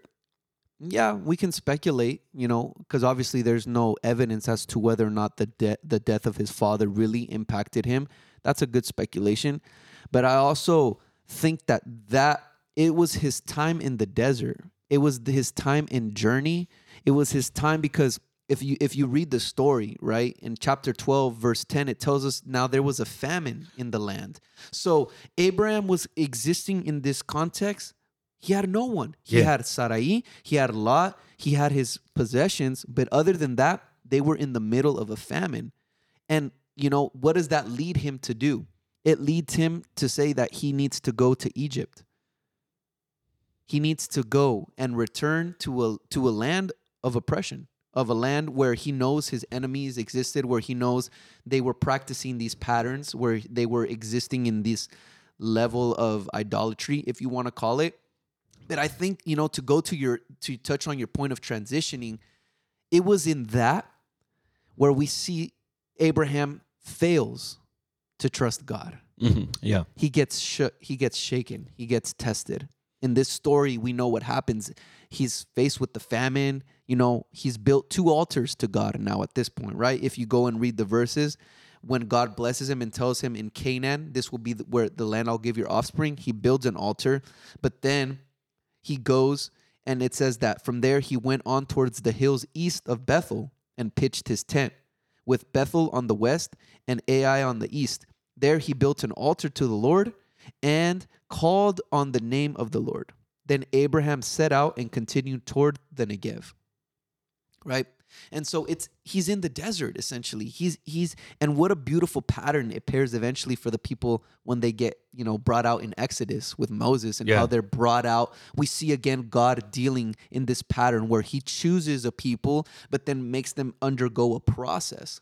And look at part of the process and where Abraham starts to sort of fall, where everyone regards him as the father of faith. But check this out Abraham, God had made Abraham a promise. He said, Through you and your descendants, I will bless the nations. But look at what happens. As as Abraham is entering into Egypt, you know, this city that is already more advanced, already more developed, he said to his wife Sarai, I'm reading verse 11 from chapter 12. I know what a beautiful woman you are. When the Egyptians see you, they will say, This is his wife then they will kill me, but will let you live. Say you are my sister, so that I will be treated well for your sake, and my life will be spared because of you. Can you imagine that? How dumb is that? How dumb is that? Think about it. He's he's telling them like, "Yo, my wife is super smoking hot. Like, I'm old. I'm 75 years old. They're not gonna believe that she's my wife. You know, imagine that. Like you think about it in modern context, you're like, oh, this guy's silly. But if you think about it in the context of the time, he was scared. He was. Definitely he was. We see the same pattern of Genesis 3 introduce the fall of man. Because what does he do? He tries to do what is good in his eyes. Yes. Because he says that way that for your sake my life will be spared because of you. He thought it was good. He thought what was good in his own eyes. We see the fear come in. And fear and faith are opposite to each yes. other. You can't have faith with fear. So we see the father of faith be afraid. But then look at what happens, right? Exactly what Abraham Abraham thought happened. The Egyptians saw that she was beautiful, and what do they do? They bring her to the presence of Pharaoh. Right? And look at what happens. Basically, Abram gives his wife to the Pharaoh in exchange for what? It says, verse 15, and when Pharaoh's officials saw her, I'm reading chapter 12, verse 15, and when Pharaoh's officials saw her, they praised her to Pharaoh, and she was taken into his palace. He treated Abram well for her sake, and Abram acquired sheep and cattle, male and female donkeys, men servants and maid servants, and camels. Chapter verse 17. But the Lord inflicted serious diseases on Pharaoh and his household because of Abram's wife Sarai. We see another pattern. Wow. Can you imagine? God have to go down and do something because of the covenant he to, made to with cover, them uh, to cover Abraham's back. Abraham back because he made a promise with him. He told him, "Whoever blesses you, I will make; they will be blessed. But those who curse you, then they will be cursed. And of course, he's going to curse them. The Pharaoh is taking Abraham's wife. Obviously, you don't need to read too much in between the lines. You can tell what that means some level of consummation of whatever so it's sin it's not it's not a clean act and so god needs to uphold justice because his covenant was those who curse you i will curse and how does he curse them he gives them these plagues now you want to see something something uh, powerful right there God covenant with Abraham was that through his descendants was going to bless the families of the earth. What was going to happen if Pharaoh get close to Sarai? Yeah. She was it was going to be bad for Pharaoh. It was going to be bad for him. Yeah. And he said, "You know what? I need to stop that." So he curses them and he gives them this plague and look at what happens. But the Lord inflicted serious mm-hmm. diseases on Pharaoh and his household because of Abram's wife Sarai. So Pharaoh summoned Abram. What have you done to me? He said. Why didn't you tell me she was your wife? Why did you say, She is my sister, so that I took her to be my wife? There we see the evidence of the iniquity. Now then, here is your wife. Take her and go. Pattern for when later on, ah, oh, this is crazy. Look at that. We see God sending plagues and Pharaoh having to let something go. Yes. We see that pattern repeated later on with the big Moses. And when he comes in and he starts to give Pharaoh all these plagues, I'm sure you've heard the Bible story. And eventually, what? He lets his people go. Yep. yep. We see the pattern. We see this process of election. God is so crafty. He does it again and again and again. Then he says, Then Pharaoh gave orders about Abram to his men, and they sent him on his way with his wife and everything he had. Boom. And you have to remember there was a famine right there. Yeah. So they were they literally look at that, right? He God fulfilling his covenant. I will bless those who bless you. Yes. They were blessed because now he received the things that he needed. He had cattle, he had sheep, yes. he had what he needed in the famine. God provided for him. Yes. And then he kicks him out. But you see God's plan at work still. And we see God's plan at work still, even it's extended. You know, you can go and read the stories of what happens. Um, you know, eventually Abraham goes and continues he has with his son, you know, not with his son, but with, with his nephew, nephew Lot. Lot and, you yeah. know, he sends him out to expand his territory and you know to go out and do him. They were so blessed. Yeah, they were so blessed that Abraham didn't know what to do. And also, if, if we can see the, the scripture, but you don't have time to go over, but uh, his his nephew was so blessed too. One hundred percent. Being next to his uncle. Yeah, just close proximity. Well, yeah. that means that the blessing, the blessing that you receive from God, can reach your your, your relatives around. If, if we if we can say that, because right there we see Lot, it was so blessed that it was it was uh, and the moment that Abraham said, you know what, choose, right or left, whatever you choose, I take the opposite. And we see that Lot choose to go to Sodom and Gomorrah. Yeah. That's a that's that, a whole oh, other story. That's a, yeah. that's a big and, one. That's a that, that I don't want to go there because that that that's a very very uh, big one, especially when the when the people were so corrupted in the city of Sodom and Gomorrah, and how how God destroyed those two cities yeah. with fire. Yeah, it was a whole different. It's it's a deep biblical narrative that has its own profound truths. Maybe on like another episode where we have like spontaneous just maybe a q&a or like you know when we have a little bit more time to dive into it. But for the sake of the narrative you know let's move forward because all of that happens right? But then god renews his covenant with abraham. His initial covenant was what? That through you all of the earth shall be blessed all of the families of the earth shall be blessed. But in chapter 15 we're presented with the situation. Remember what we read earlier that sarah was barren she had no kids. So look at this. We're reading in chapter 15, right? God reveals himself to Abraham, Abraham again and says, "Do not be afraid, Abraham. I am your shield, your very great reward." But Abram said, O sovereign Lord, what can you give me since I remain childless, and the one who will inherit my state is Eliezer of Damascus? I know we know about Damascus. Huh. Interesting little tidbit there. Anyways. Yeah. And Abram said, You have given me no children, so a servant in my household will be my heir. Then the word of the Lord came to him This man will not be your heir, but a son coming from your own body will be your heir. He took him outside and said, Look up at the heavens and count the stars, if indeed you can count them. Then he said to him, So shall your offspring be. Abraham believed the Lord and he credited to him as righteousness. Right there, we see him returning to faith. We see him reestablishing faith. Verse 7 He also said to him, I am the Lord who brought you out of the Ur of the Chaldeans to give you this land to take possession of it. In other words, I am the Lord who brought you out of your wicked ways that's the only reason why they mention Ur of the Chaldeans to yeah. give the geographical significance of what it represented, to give you this land, to take possession of it. But Abram said, O sovereign Lord, how can I know that I will gain possession of it?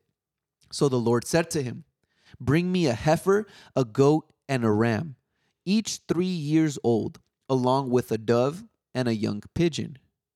Look at the look at the animals that he chooses to ask. Extremely symbolic if we're ever to dive into an episode full of symbolism, but the whole concept of meaning to add a dove, adding a goat, and adding a ram. That's signif- signifying the old pattern of atonement that there need to be made a sacrificial, a pure sacrifice in order for it to be redeemed. And so look at what it says, verse 10, chapter 15. Abram brought all these to him, cut them in two, and arranged the halves opposite each other. The birds, however, he did not cut in half. What a significant moment.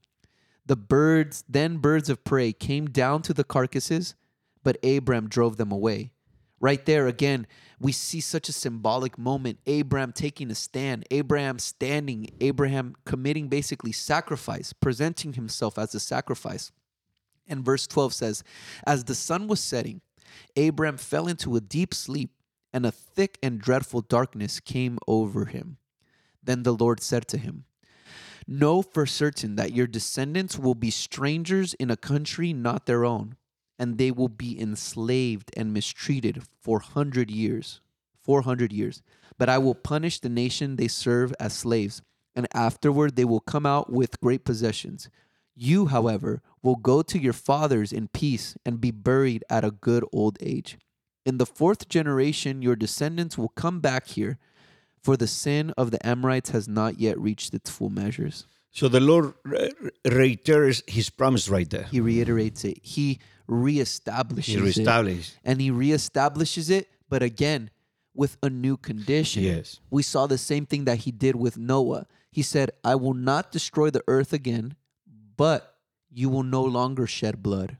So there needs to be a price paid for the mistake made. What a beautiful pattern. Yeah. Because we see that model eventually executed and we see what is known as you know they talk about it as the consumption in Jesus. Jesus came and consumed. He was the final official atonement. He changed the model of sacrificial atonement because he was the eternal lamb of God. He came in basically all of that that he was doing that promise of you get saved and then you need to be redeemed because of that sin. We see this pattern introduced. We know that Abraham falls and then must be restored. His covenant must be renewed and it is then renewed with a certain condition. And that condition was what? That they would have to pay a price, that they would essentially have to, for 400 years, be enslaved. And that was pretty much that was what would happen with the people of Israel when they were in Egypt. For 400 years, they were a slave in captivity. And once again, God delivered them through through the hand of Moses. Right. So that that so so one other thing is that he made a covenant with him. Yes, and but God, he had not yet fulfilled the covenant. Yeah, no. So, but God always it was telling their people what was going to come in the future. So for God, it was not surprise what, what Israel went through. He already knew. Right. And that's why we have to have confidence. But we live in now, God knows what is happening. Right. God already have promised us that you know, He's going to be until the end with us. And that's the, the assurance we need to have by faith that whatever is happening in the world, God is with us. Emmanuel is with us. When when when when the angel told Mary, you know, you're gonna call the, the your child Emmanuel, that means God is with us. Because he has a purpose, he has a plan. We have seen it in the life of Paul. We have seen it in the life of of, of David. We have seen in the life of Solomon. We've seen in Abraham. We've seen in Adam and Eve. We, this is the, the, the redemptive pattern that God does with humanity. Right. You know, and it's crazy because God reintroduces himself to Abraham as a shield. He says, I am your shield, your very great reward. God's relationship with man that he was trying to create was such one of a relationship you know we again see god and even in that poetic way that he describes himself i am your shield why he why god told abraham that was his shield because he knew that he was going to face enemies he was preparing the heart of abraham what was going to come in the future what was going to come he said i'm going to be your shield yeah what do you need a shield to sleep no you need a shield to what protect yourself to protect yourself against who against any enemy. Any enemy. And, and he promised him his reward. He said, I am your reward. Yes. There we see God introduce himself to his people as I am, you know, which is one of the many names of God. And we he introduces that aspect of himself to God and how he reveals himself. But yet, funnily enough, you know, God reveals himself to Abraham in this darkness. You know, it says in this sleep when he fell over him. And you would think, oh, Abraham woke up and boom, he was ready to go. And he was filled with faith and he was going to go and he was going to conquer all of this and he was going to essentially fulfill the prophecy and right? That's what we would think would happen. Yeah. But unfortunately that's not what happened.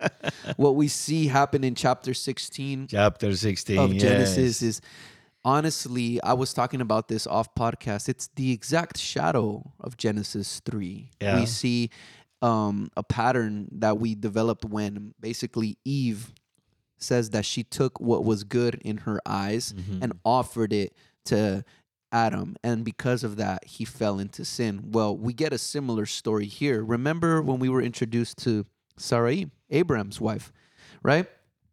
And we pick it up in verse 16, chapter 1, where it says, Now Sarai, Abraham's wife, had borne him no children, but she had an Egyptian maidservant named Hagar.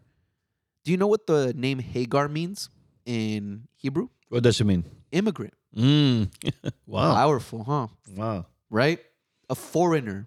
Some- foreign someone not from this place, right? Mhm. And so she said to Abram, verse 2, The Lord has kept me from having children, which I don't think that's a true statement. There we see an introduction of her own opinion, right? She says, The Lord has kept me from having children. Go, sleep with my maid servant. Perhaps I can build a family through her.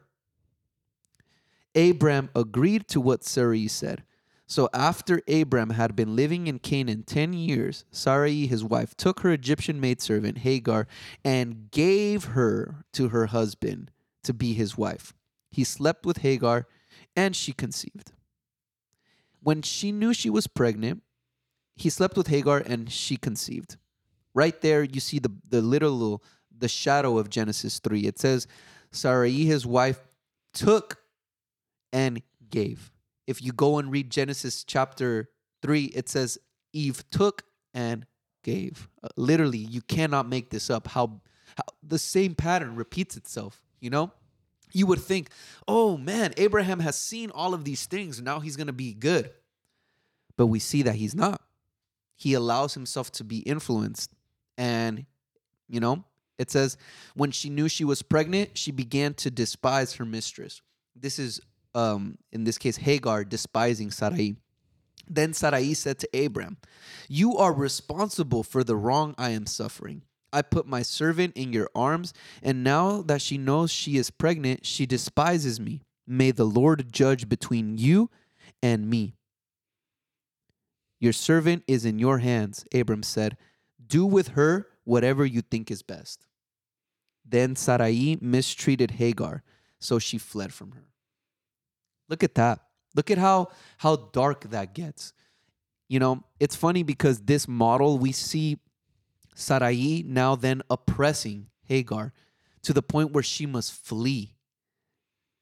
It's so interesting how then eventually the people of Israel, the roles flip on them. Egypt, the country of Egypt, becomes the ones who oppress the nation of Israel, you know, and the roles become flipped even though here we see that the first perpetuators of evil or the first people who took matters into their own hands and sinned were Abraham and Sar- Sarai.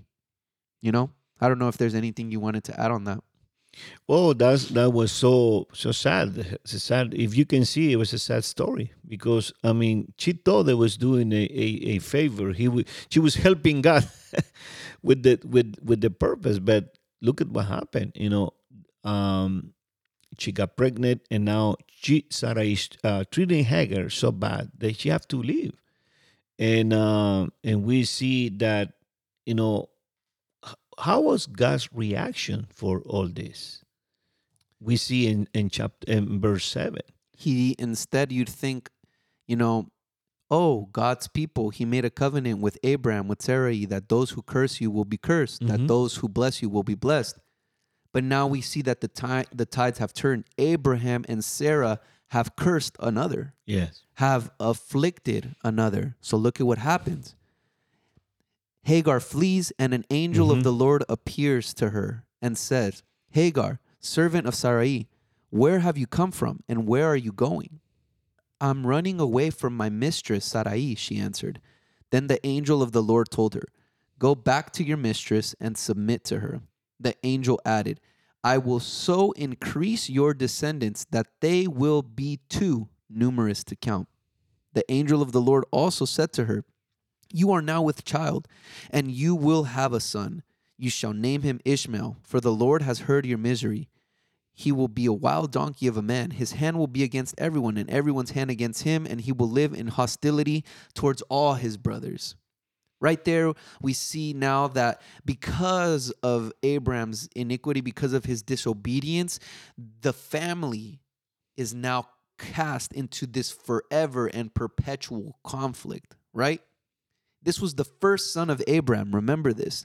He is the firstborn son. In other words, he is the one that is the most beloved. He should be the most esteemed. His uh, all of Abraham's inheritance in in that time it, belonged. It, it belonged to, to it, according to to the uh, to the law, according to to the uh, inheritance right. Right, Ishmael was the first son of Abraham. He have to receive everything and that's that's what the big conflict they have in the Middle East right now. Right, and it's and not even in the Middle East, but we see what it says right there. He will be a wild donkey of a man. His hand will be against everyone, and everyone's hand against him. And he will live in hostility towards all his brothers. Literally, all his brothers, you don't even need to do that much of a math calculation we know that Abram eventually has more kids.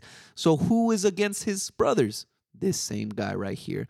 This is where we see all these lineages of people, of tribes, because the promise was that they too, the descendants of them, will be numerous to count. So, in the same way that God made a pact and a covenant with Abraham to multiply him, he did the same thing for Hagar because of Abraham's disobedience.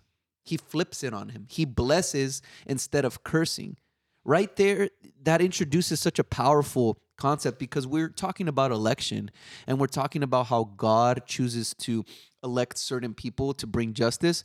But here we see an, an interesting concept that God's plan really actually is to bless all of humanity. Because instead of cursing um, Hagar, he blesses her. And instead of killing off the generation, he gives them a very unique assignment, which is that they will forever be in conflict with their brothers. They'll never resolve that peaceful conflict, they'll never find peace.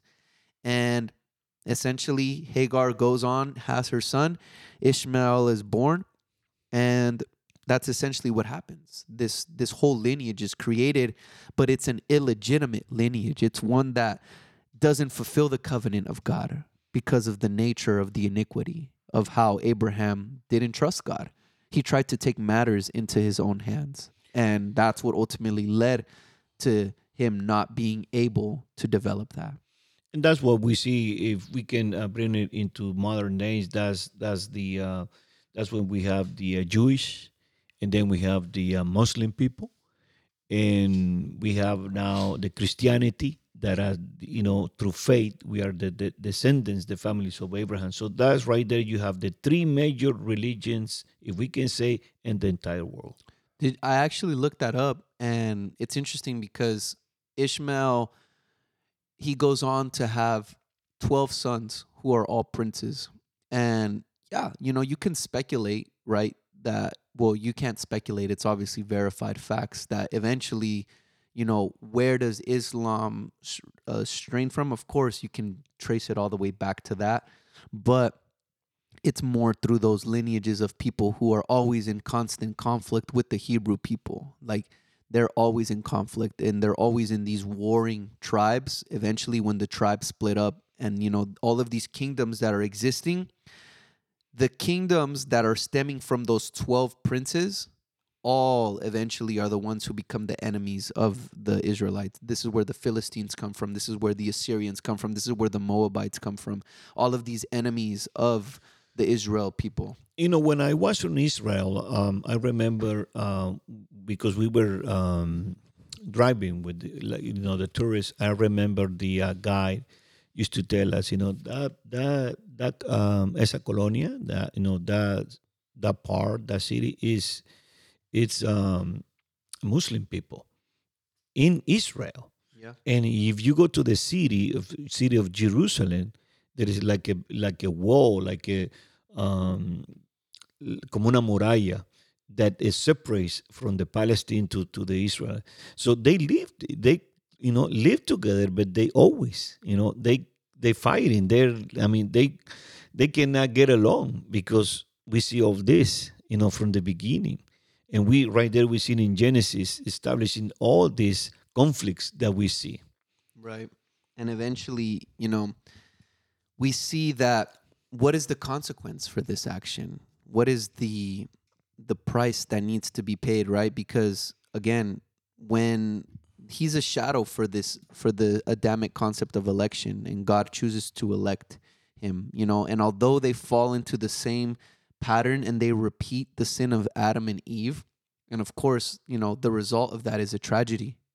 And the whole nature and the whole plot line of Ishmael is one that is dark. It's not it's not a good story that ends up happening. But what does God choose to do? He chooses to stay true to his covenant. Yes, because, that's correct. Because he made yeah. a promise with Abraham and he told him, It will be through you. But it's not, I cannot bless this illegitimate act that you have done. You know, in the same way, it's kind of interesting that we see a double pattern repeated because what does God do to Adam and Eve? It says he casts them out of the garden. He doesn't kill them, but rather he just simply casts them out. And what does God do with Abraham? He doesn't kill him, but instead he flips it. He says he continues to bless him, but with a condition. He appears to him in verse in chapter 17. He says, "I am God Almighty. Walk before me and be blameless. I will confirm my covenant between me and you and will greatly increase your numbers.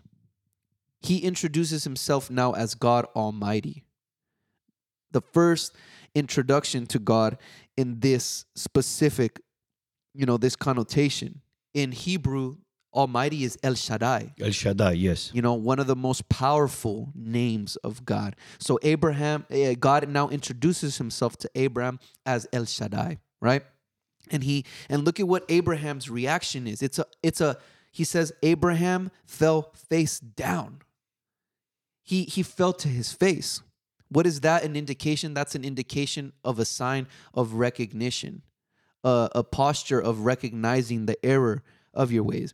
And God said to him, As for me, this is my covenant with you. You will be the father of many nations. No longer will you be called Abram, your name will be Abraham. For I have made you a father of many nations. I, I have made you a father of many nations, is what he tells him. I will make you very fruitful. I will make nations of you, and kings will come from you. I will establish my covenant as an everlasting covenant between me and you and your descendants after you for the generations to come. For the generations to come, to be your God and the God of your descendants after you. The whole land of Canaan, where you are now an alien, I will give as an everlasting possession to you and your descendants after you and I will be their God. Then God said to Abraham, As for you, you must keep my covenant, you and your descendants after you, for the generations to come. This is my covenant with you and your descendants after you, the covenant you are to keep. Every male shall be circumcised. You are to undergo circumcision, and it will be the sign of the covenant between me and you for the generations to come. Every male among you who is eight days old must be circumcised, including those born in your household or bought with money from a foreigner, those who are not your offspring. whether born in your household or bought with your money, they must be circumcised. My covenant in your flesh is to be an everlasting covenant. Any uncircumcised male who has not circumcised in the flesh will be cut off from his people. He has broken my covenant. And you know, um, eh, in Israel, they practice that still. They, yes, they practice that. That we see right there. We see the uh, the what they call the uh, circumcision, and and yeah. that's very very very deep, very strong in the Jewish culture. The circumcision. Because in this case, they choose to continue to uphold that pattern, and they choose to uphold this Abrahamic covenant, which is interesting because, you know, we talked about how when God marked the covenant that he made with Noah, he marked it with the rainbow. And he marked in saying that any time that I see this sign, it will be a reminder to me of my covenant. Here, he tells him the same thing. He makes an everlasting commitment with them. He says, My covenant, I'm reading verse 13, whether born in your household or bought with your money, they must be circumcised. My covenant in your flesh is to be an everlasting covenant. So, there again, now we see the same pattern.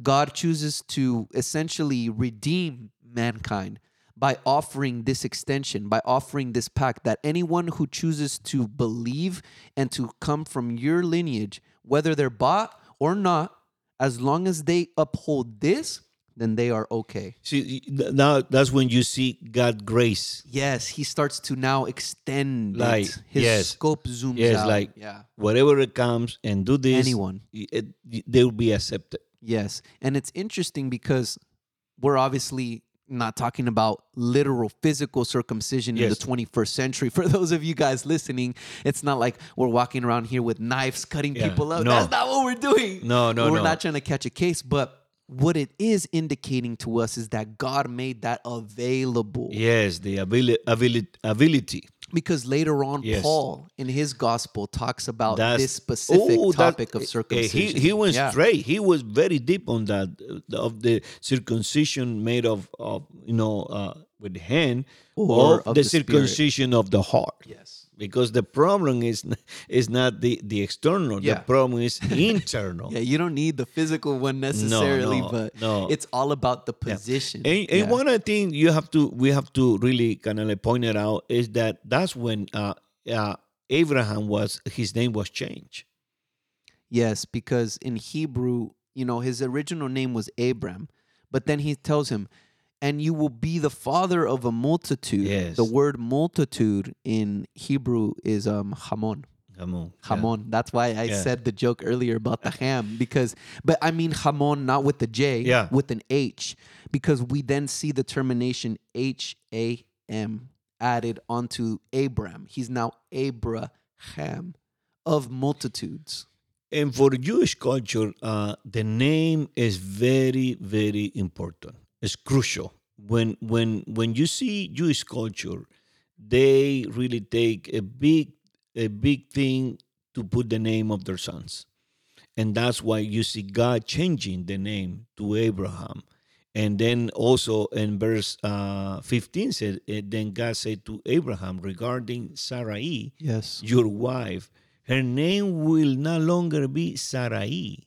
From now on, her name will be Sarah and I will bless her, and I and give you a son from hers.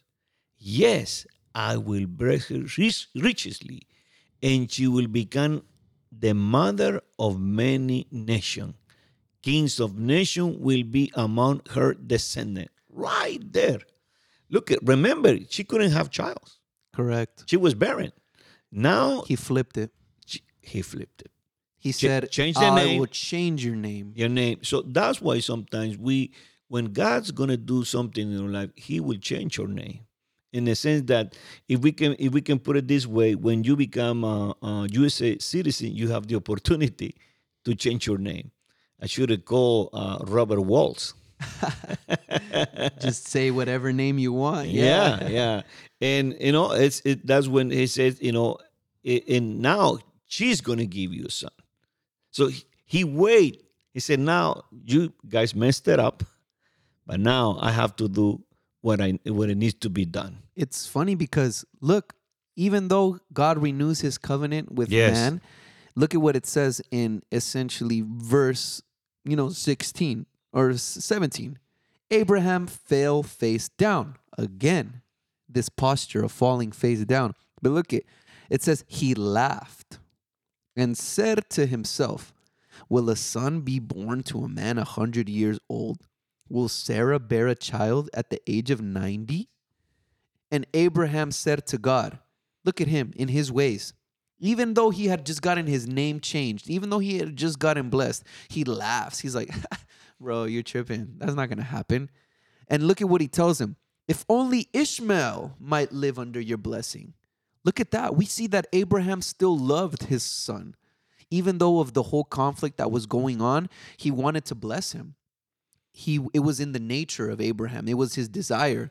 But then look at verse 19. Then God said, "Yes, but your wife Sarah will bear you a son, and you will call him Isaac." Right which there. means laughter. He gave him the name of the son right there. Yeah. So he said, "It's not, it's not, it's not. You guys not gonna do it the way you have done it before. No.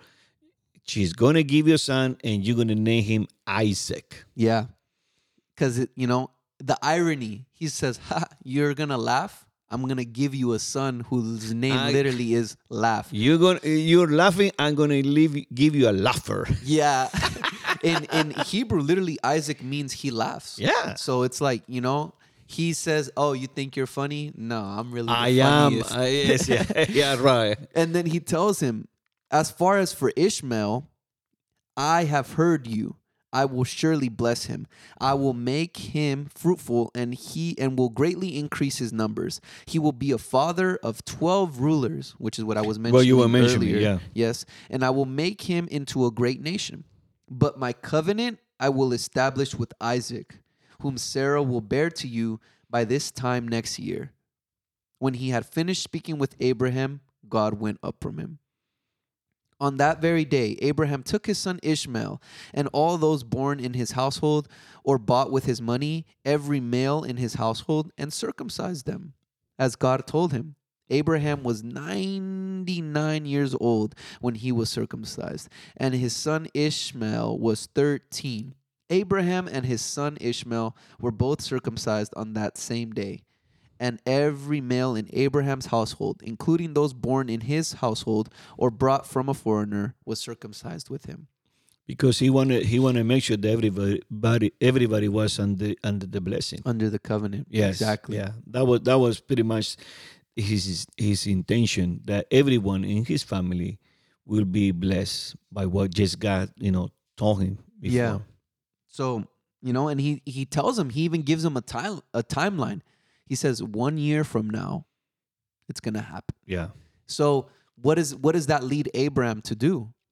He le- he decides to continue to walk in a walk of faith in a because now he's no longer Abram. Yeah. He's now Abraham. Abraham. Yes. God has literally shown up to him and made him the promise and made him the covenant, made him the pact.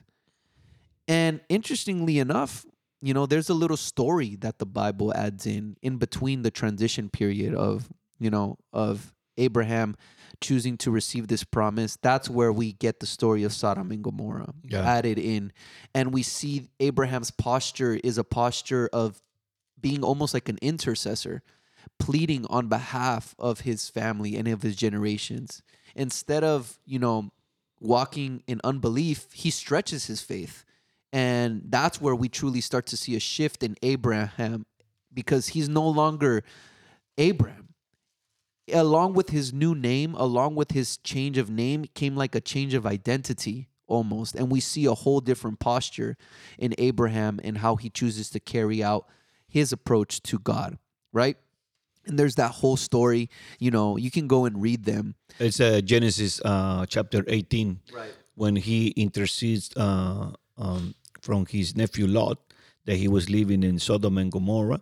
And we know all the story when uh, uh, Lot, uh, Lot's wife became a, a statue of Saul because he turned away. He, he, he was, the angel said, do not turn away and then she did it, and boom, right there was a big statue of Saul, and that's you know. But one of the things is that when Abraham took a, a, a step of faith and and said, you know, he intercede for his nephew, and that's why that's what we can learn from chapter uh, 18 that we can intercede for our families or relatives that are living, you know, and you know the way they're because we we have a covenant with God. And I encourage you, um, moms and dad, that you you know keep praying for your son, your daughter, whatever they're doing, whatever they're living. You know, there are sons and daughters of promise. As as you know, Lot was part of the uh, Abraham's family. So I think one of the things that we need to encourage ourselves, especially in the times we live in, that do not lose, do not lose hope Just keep praying, believe, because you have a promise, a better. We, the the book of Hebrews said that we have a better covenant with better promises. Nice, yeah, and I mean it just continues to go into another story of Abraham and how, you know, he falls into a pattern. I don't know if you have any insight on the story of Abraham and Abimelech, someone like you who has studied the word more perhaps has more insight into that, or do you not really know much of that story?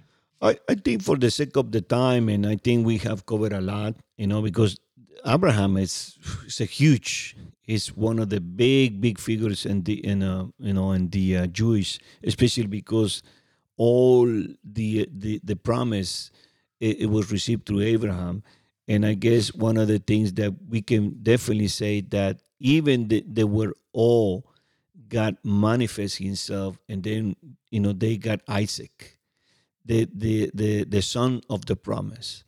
And one of the things is that look at how old he was. He was more than a hundred years. And he was a hundred. Yeah and Sarah was you know and that's one of the things we see God it, as you mentioned he is El Shaddai all powerful one. And he can do you know probably in our strength or we see the limitation, but for God to fulfill his plan, he will do what it takes to do.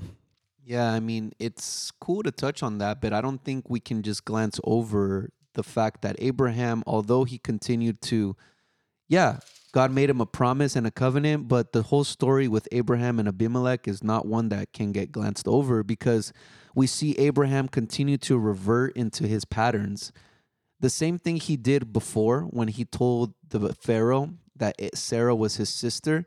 He did the same thing with Abimelech. Did you you haven't read that story?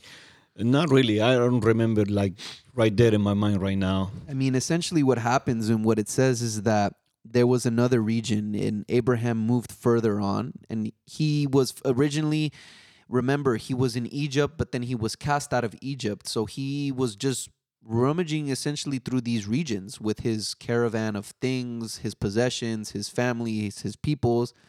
But he eventually arrives and to this territory known as Gerar, and there was a king there. Abimelech was the king of Gerar. And again, what Abraham does instead of saying that she's my wife, he says that this is my sister. The same thing that he had done to the Egyptian king, but there was a difference this time around because he did take her and he did bring her into his court and basically just gave her to him. But look at what it says in verse 3 of chapter 20. But God came to Abimelech in a dream one night and said to him, You are as good as dead because of the woman you have taken.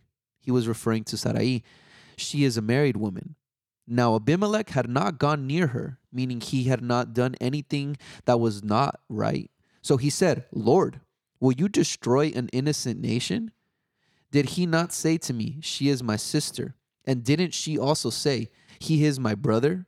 I have done this with a clear conscience and clear hands. Then God said to him in a dream, Yes, I know you did this thing with the clear conscience, and so I have kept you from sinning against me.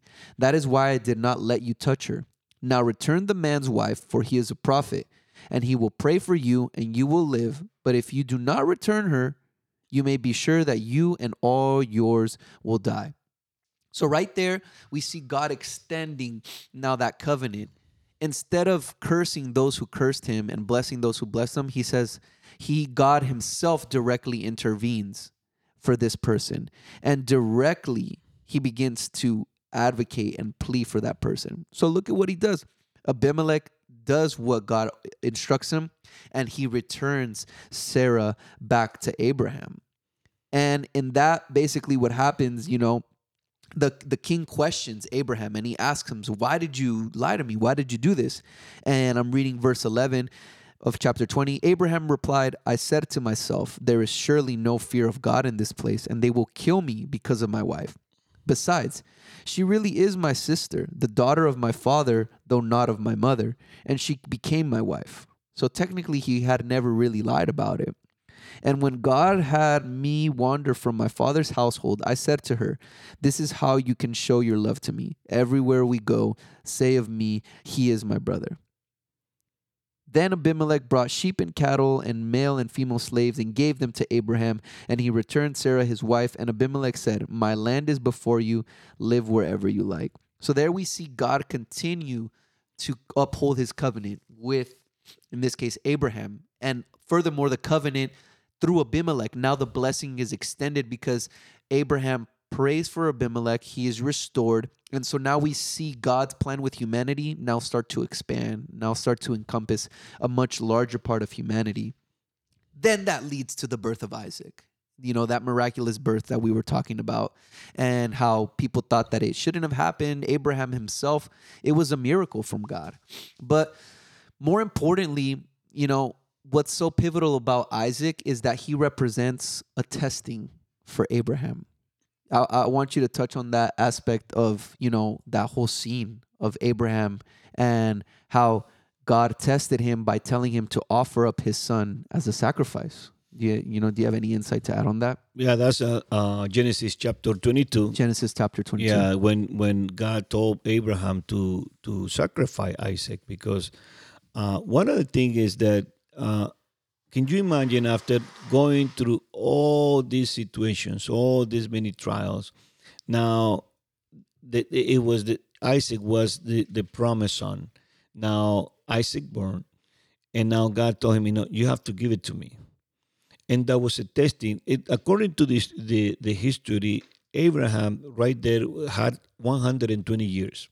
He'd been walking with the Lord for 50 years. So now as, as we see, as we're reading, even in those 50 years, he was showing some patterns of, of fall. Yeah. You see? So, but God was still faithful. And now God is testing uh, Abraham's heart and said, you know, you have to give me your son. And then we see the big, big story that when when when before they went to, to the mountain and uh, he said, you know, the Lord will provide. And that's when we see that God was pleased with Abraham that provided for the sacrifice.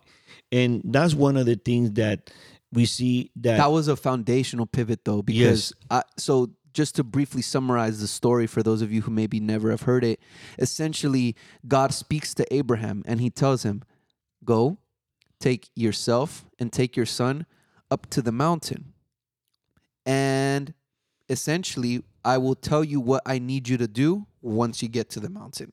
he gives him very vague instructions. He tells him, I'm reading just quickly verse 2. Then God said, Take your son, your only son, Isaac, whom you love.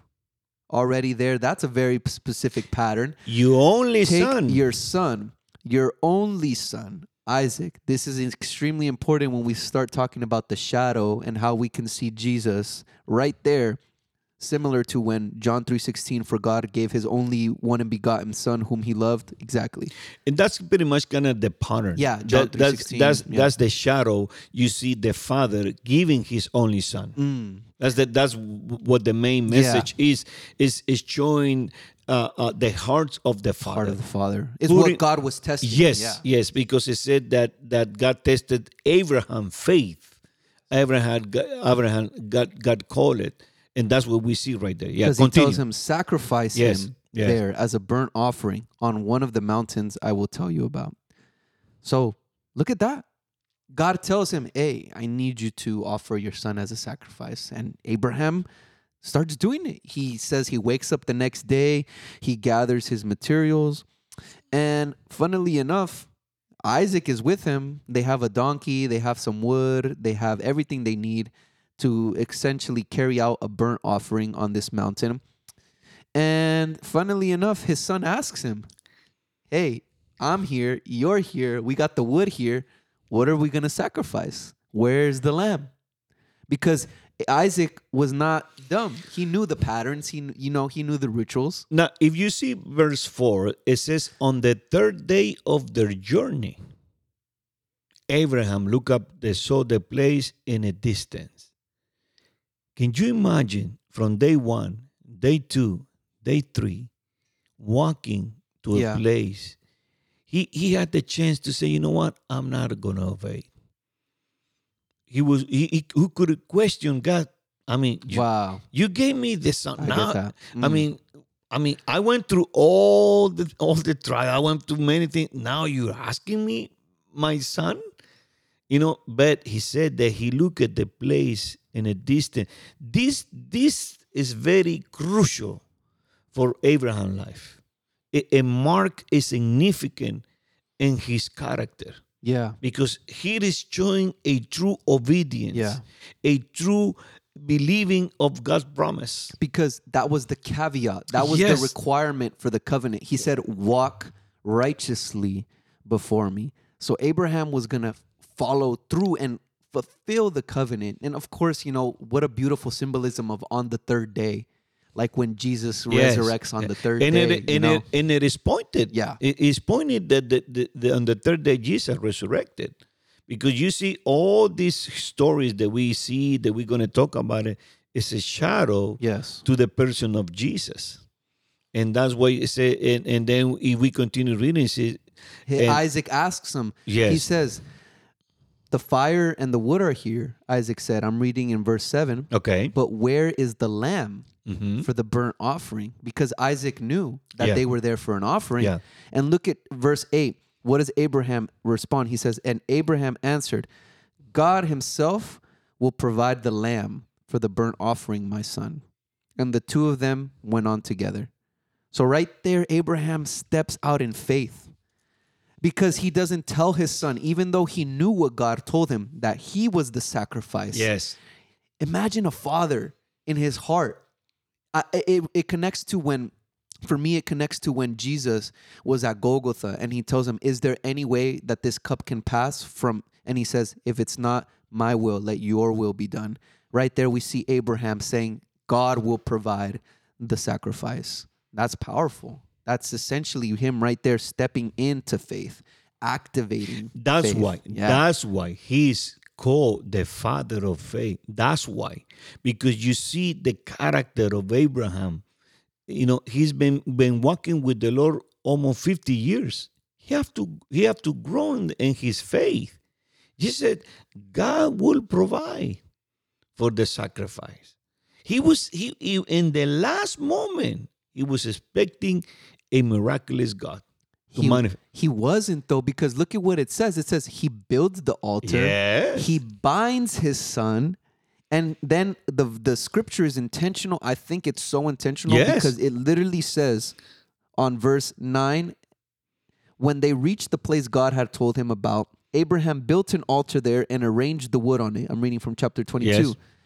verse 10 then he reached out his hand he and took the knife to slay his son right there, verse 10 tells us that he was ready. Mm-hmm. Yeah. He was ready to kill him. He was ready to say, you know what? I guess this I don't know it. when God is going to show up, but I'm willing to kill him. This is it. Yes. And what happened? Verse 11. But the angel of the Lord called out to him from heaven, Abraham, Abraham. And he replies, Here I am. Look at that. At the last moment, and verse 12 Do not lay a hand on the boy, he said. Do not do anything to him. Now I know that you fear God because you have not withheld from me your son, your only son. Verse 13 Abraham looked up, and there in a thicket, a thicket meaning like a thick uh, gathering of cloud, he saw a ram caught by its horns. He went over and took the ram and sacrificed it as a burnt offering instead of his son. So Abraham called that place, The Lord will provide. And to this day it is said, On the mountain of the Lord it will be provided. The angel of the Lord called to Abraham from heaven a second time and said, I swear by myself, declares the Lord, that because you have done this and have not withheld your son, your only son, I will surely bless you and make your descendants as numerous as the stars in the sky and as the sand on the seashore. Your descendants will take possession of the cities of their enemies, and through your offspring, all nations on earth will be blessed because you have, you have obeyed me. Then Abraham returned to his servants, and they set off together for Beersheba, and Abraham stayed in Beersheba. Can you imagine what happened that day? It was a, it was a true test from Abraham's heart, and that's what you know. After that, it was it was really the the comp, the the compliment yeah. of God blesses and you know I'm gonna bless you. I'm gonna multiply. You're gonna reign. You're gonna everything is gonna be. Why? Because you have passed the test. Yeah. And sometimes you know we want the blessings. Sometimes we want to reach high levels. Sometimes we're not able to pass the test. Mm. Sometimes we we are so focused on what we have everything what we have is because the Lord has provided us, yes. given us. And sometimes, you know, we we are so selfish in ourselves. Oh, the Lord gave me this, the Lord gave me this. Right there you see, you know, a man with 120 years waiting for his son. Wow. And now the Lord asking, give it to me. And he went with obedience. He only enjoyed his son for 20 years. Isaac was 20 years old. But you know what? The thing is that he knew the covenant. Mm. That's when it had become reality to yes, him at that point. That, that, that he he was he was so assured when he said the Lord will provide. He knew God's heart. Yeah. He knew that that many many many occasions he knew that God was going to manifest right there. And that's faith. And we saw that Abraham was tested and had to grow in faith because he is the birth of his son but this happened 20 years after. And we read of those stories with Sodom and Gomorrah how Abraham had to stand on the line and really reach out for people who weren't himself. He had to be selfless. Then we see his posture with the king Abimelech. He is he initially judges by saying, I thought there was no good here, but God has to reveal to him it's not the condition of the outside. You have to look at the heart. And one of the things, the way he he developed his relationship, remember, God always had a conversation with with Abraham. Yeah. So it, it was re- relational. Relational. It, re- it was re- that's the way we build our faith when we have a relationship with this God. When we have communication, yeah. that's when we will understand His heart and when it will be revealed to us the way that Abraham had it revealed to him. And you know, we just encourage you that with with this. Yeah. If there's one reflection that you can grab from this is don't be like Abraham in the bad sense. You know, don't don't say that your wife is your sister. And obviously, you know, I'm just joking. My, you know, in that sense, metaphor- metaphorically, yeah, yeah. incest is obviously crazy. Don't even say that. But I mean, think about the instances in your life where maybe you know that God has made a promise over your life. But the only thing, and that, that's what really impacted me about Abraham. Abraham, not Abraham. What impacted me about Abraham is that he was walking in the blessing, not once, not twice, but even while he had the promise declared over his life. And I feel like sometimes we can fall into this pattern where we've had words spoken over us. We've had in powerful encounters. We've had moments where we've literally been in the presence of God and we're transformed. But then what we see in Abraham is that what really limits him from achieving his true potential is himself. There's nothing else. There's no external circumstances. There's no war going on. There's no one pointing a gun at his head. There's no one influencing him but himself. And what did that what was that reflecting into me is that oftentimes we become our own biggest enemies.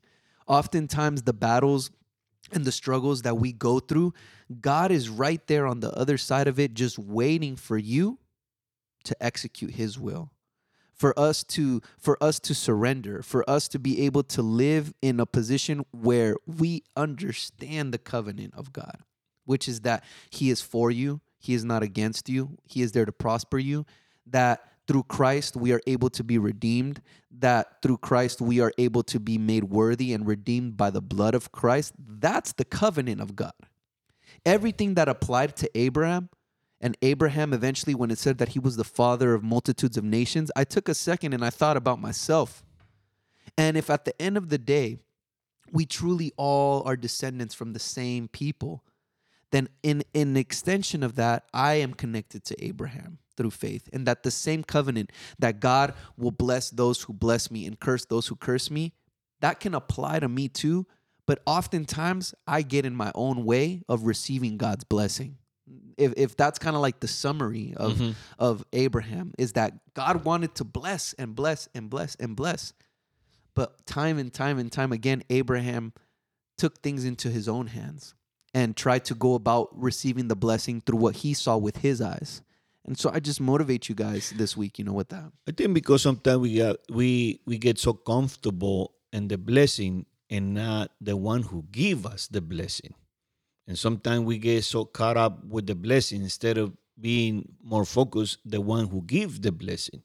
And I'm encouraging you, and I know uh, many that listen right now, that maybe the Lord has, you know, a prophetic word or something like that. If you believe in the in prophetic, your heart, and, you in know, your mind, I know that, that, that God has that, spoken. Yeah, in in many ways. Like I, I remember long time ago when I started um, my journey uh, to to be you know to Christian. I remember my first encounters uh, when I used to go to to the uh, revivals, and people were praying over me and saying, you know, the Lord the Lord has called you to to to use you, and in those moments, I said, to use me for what?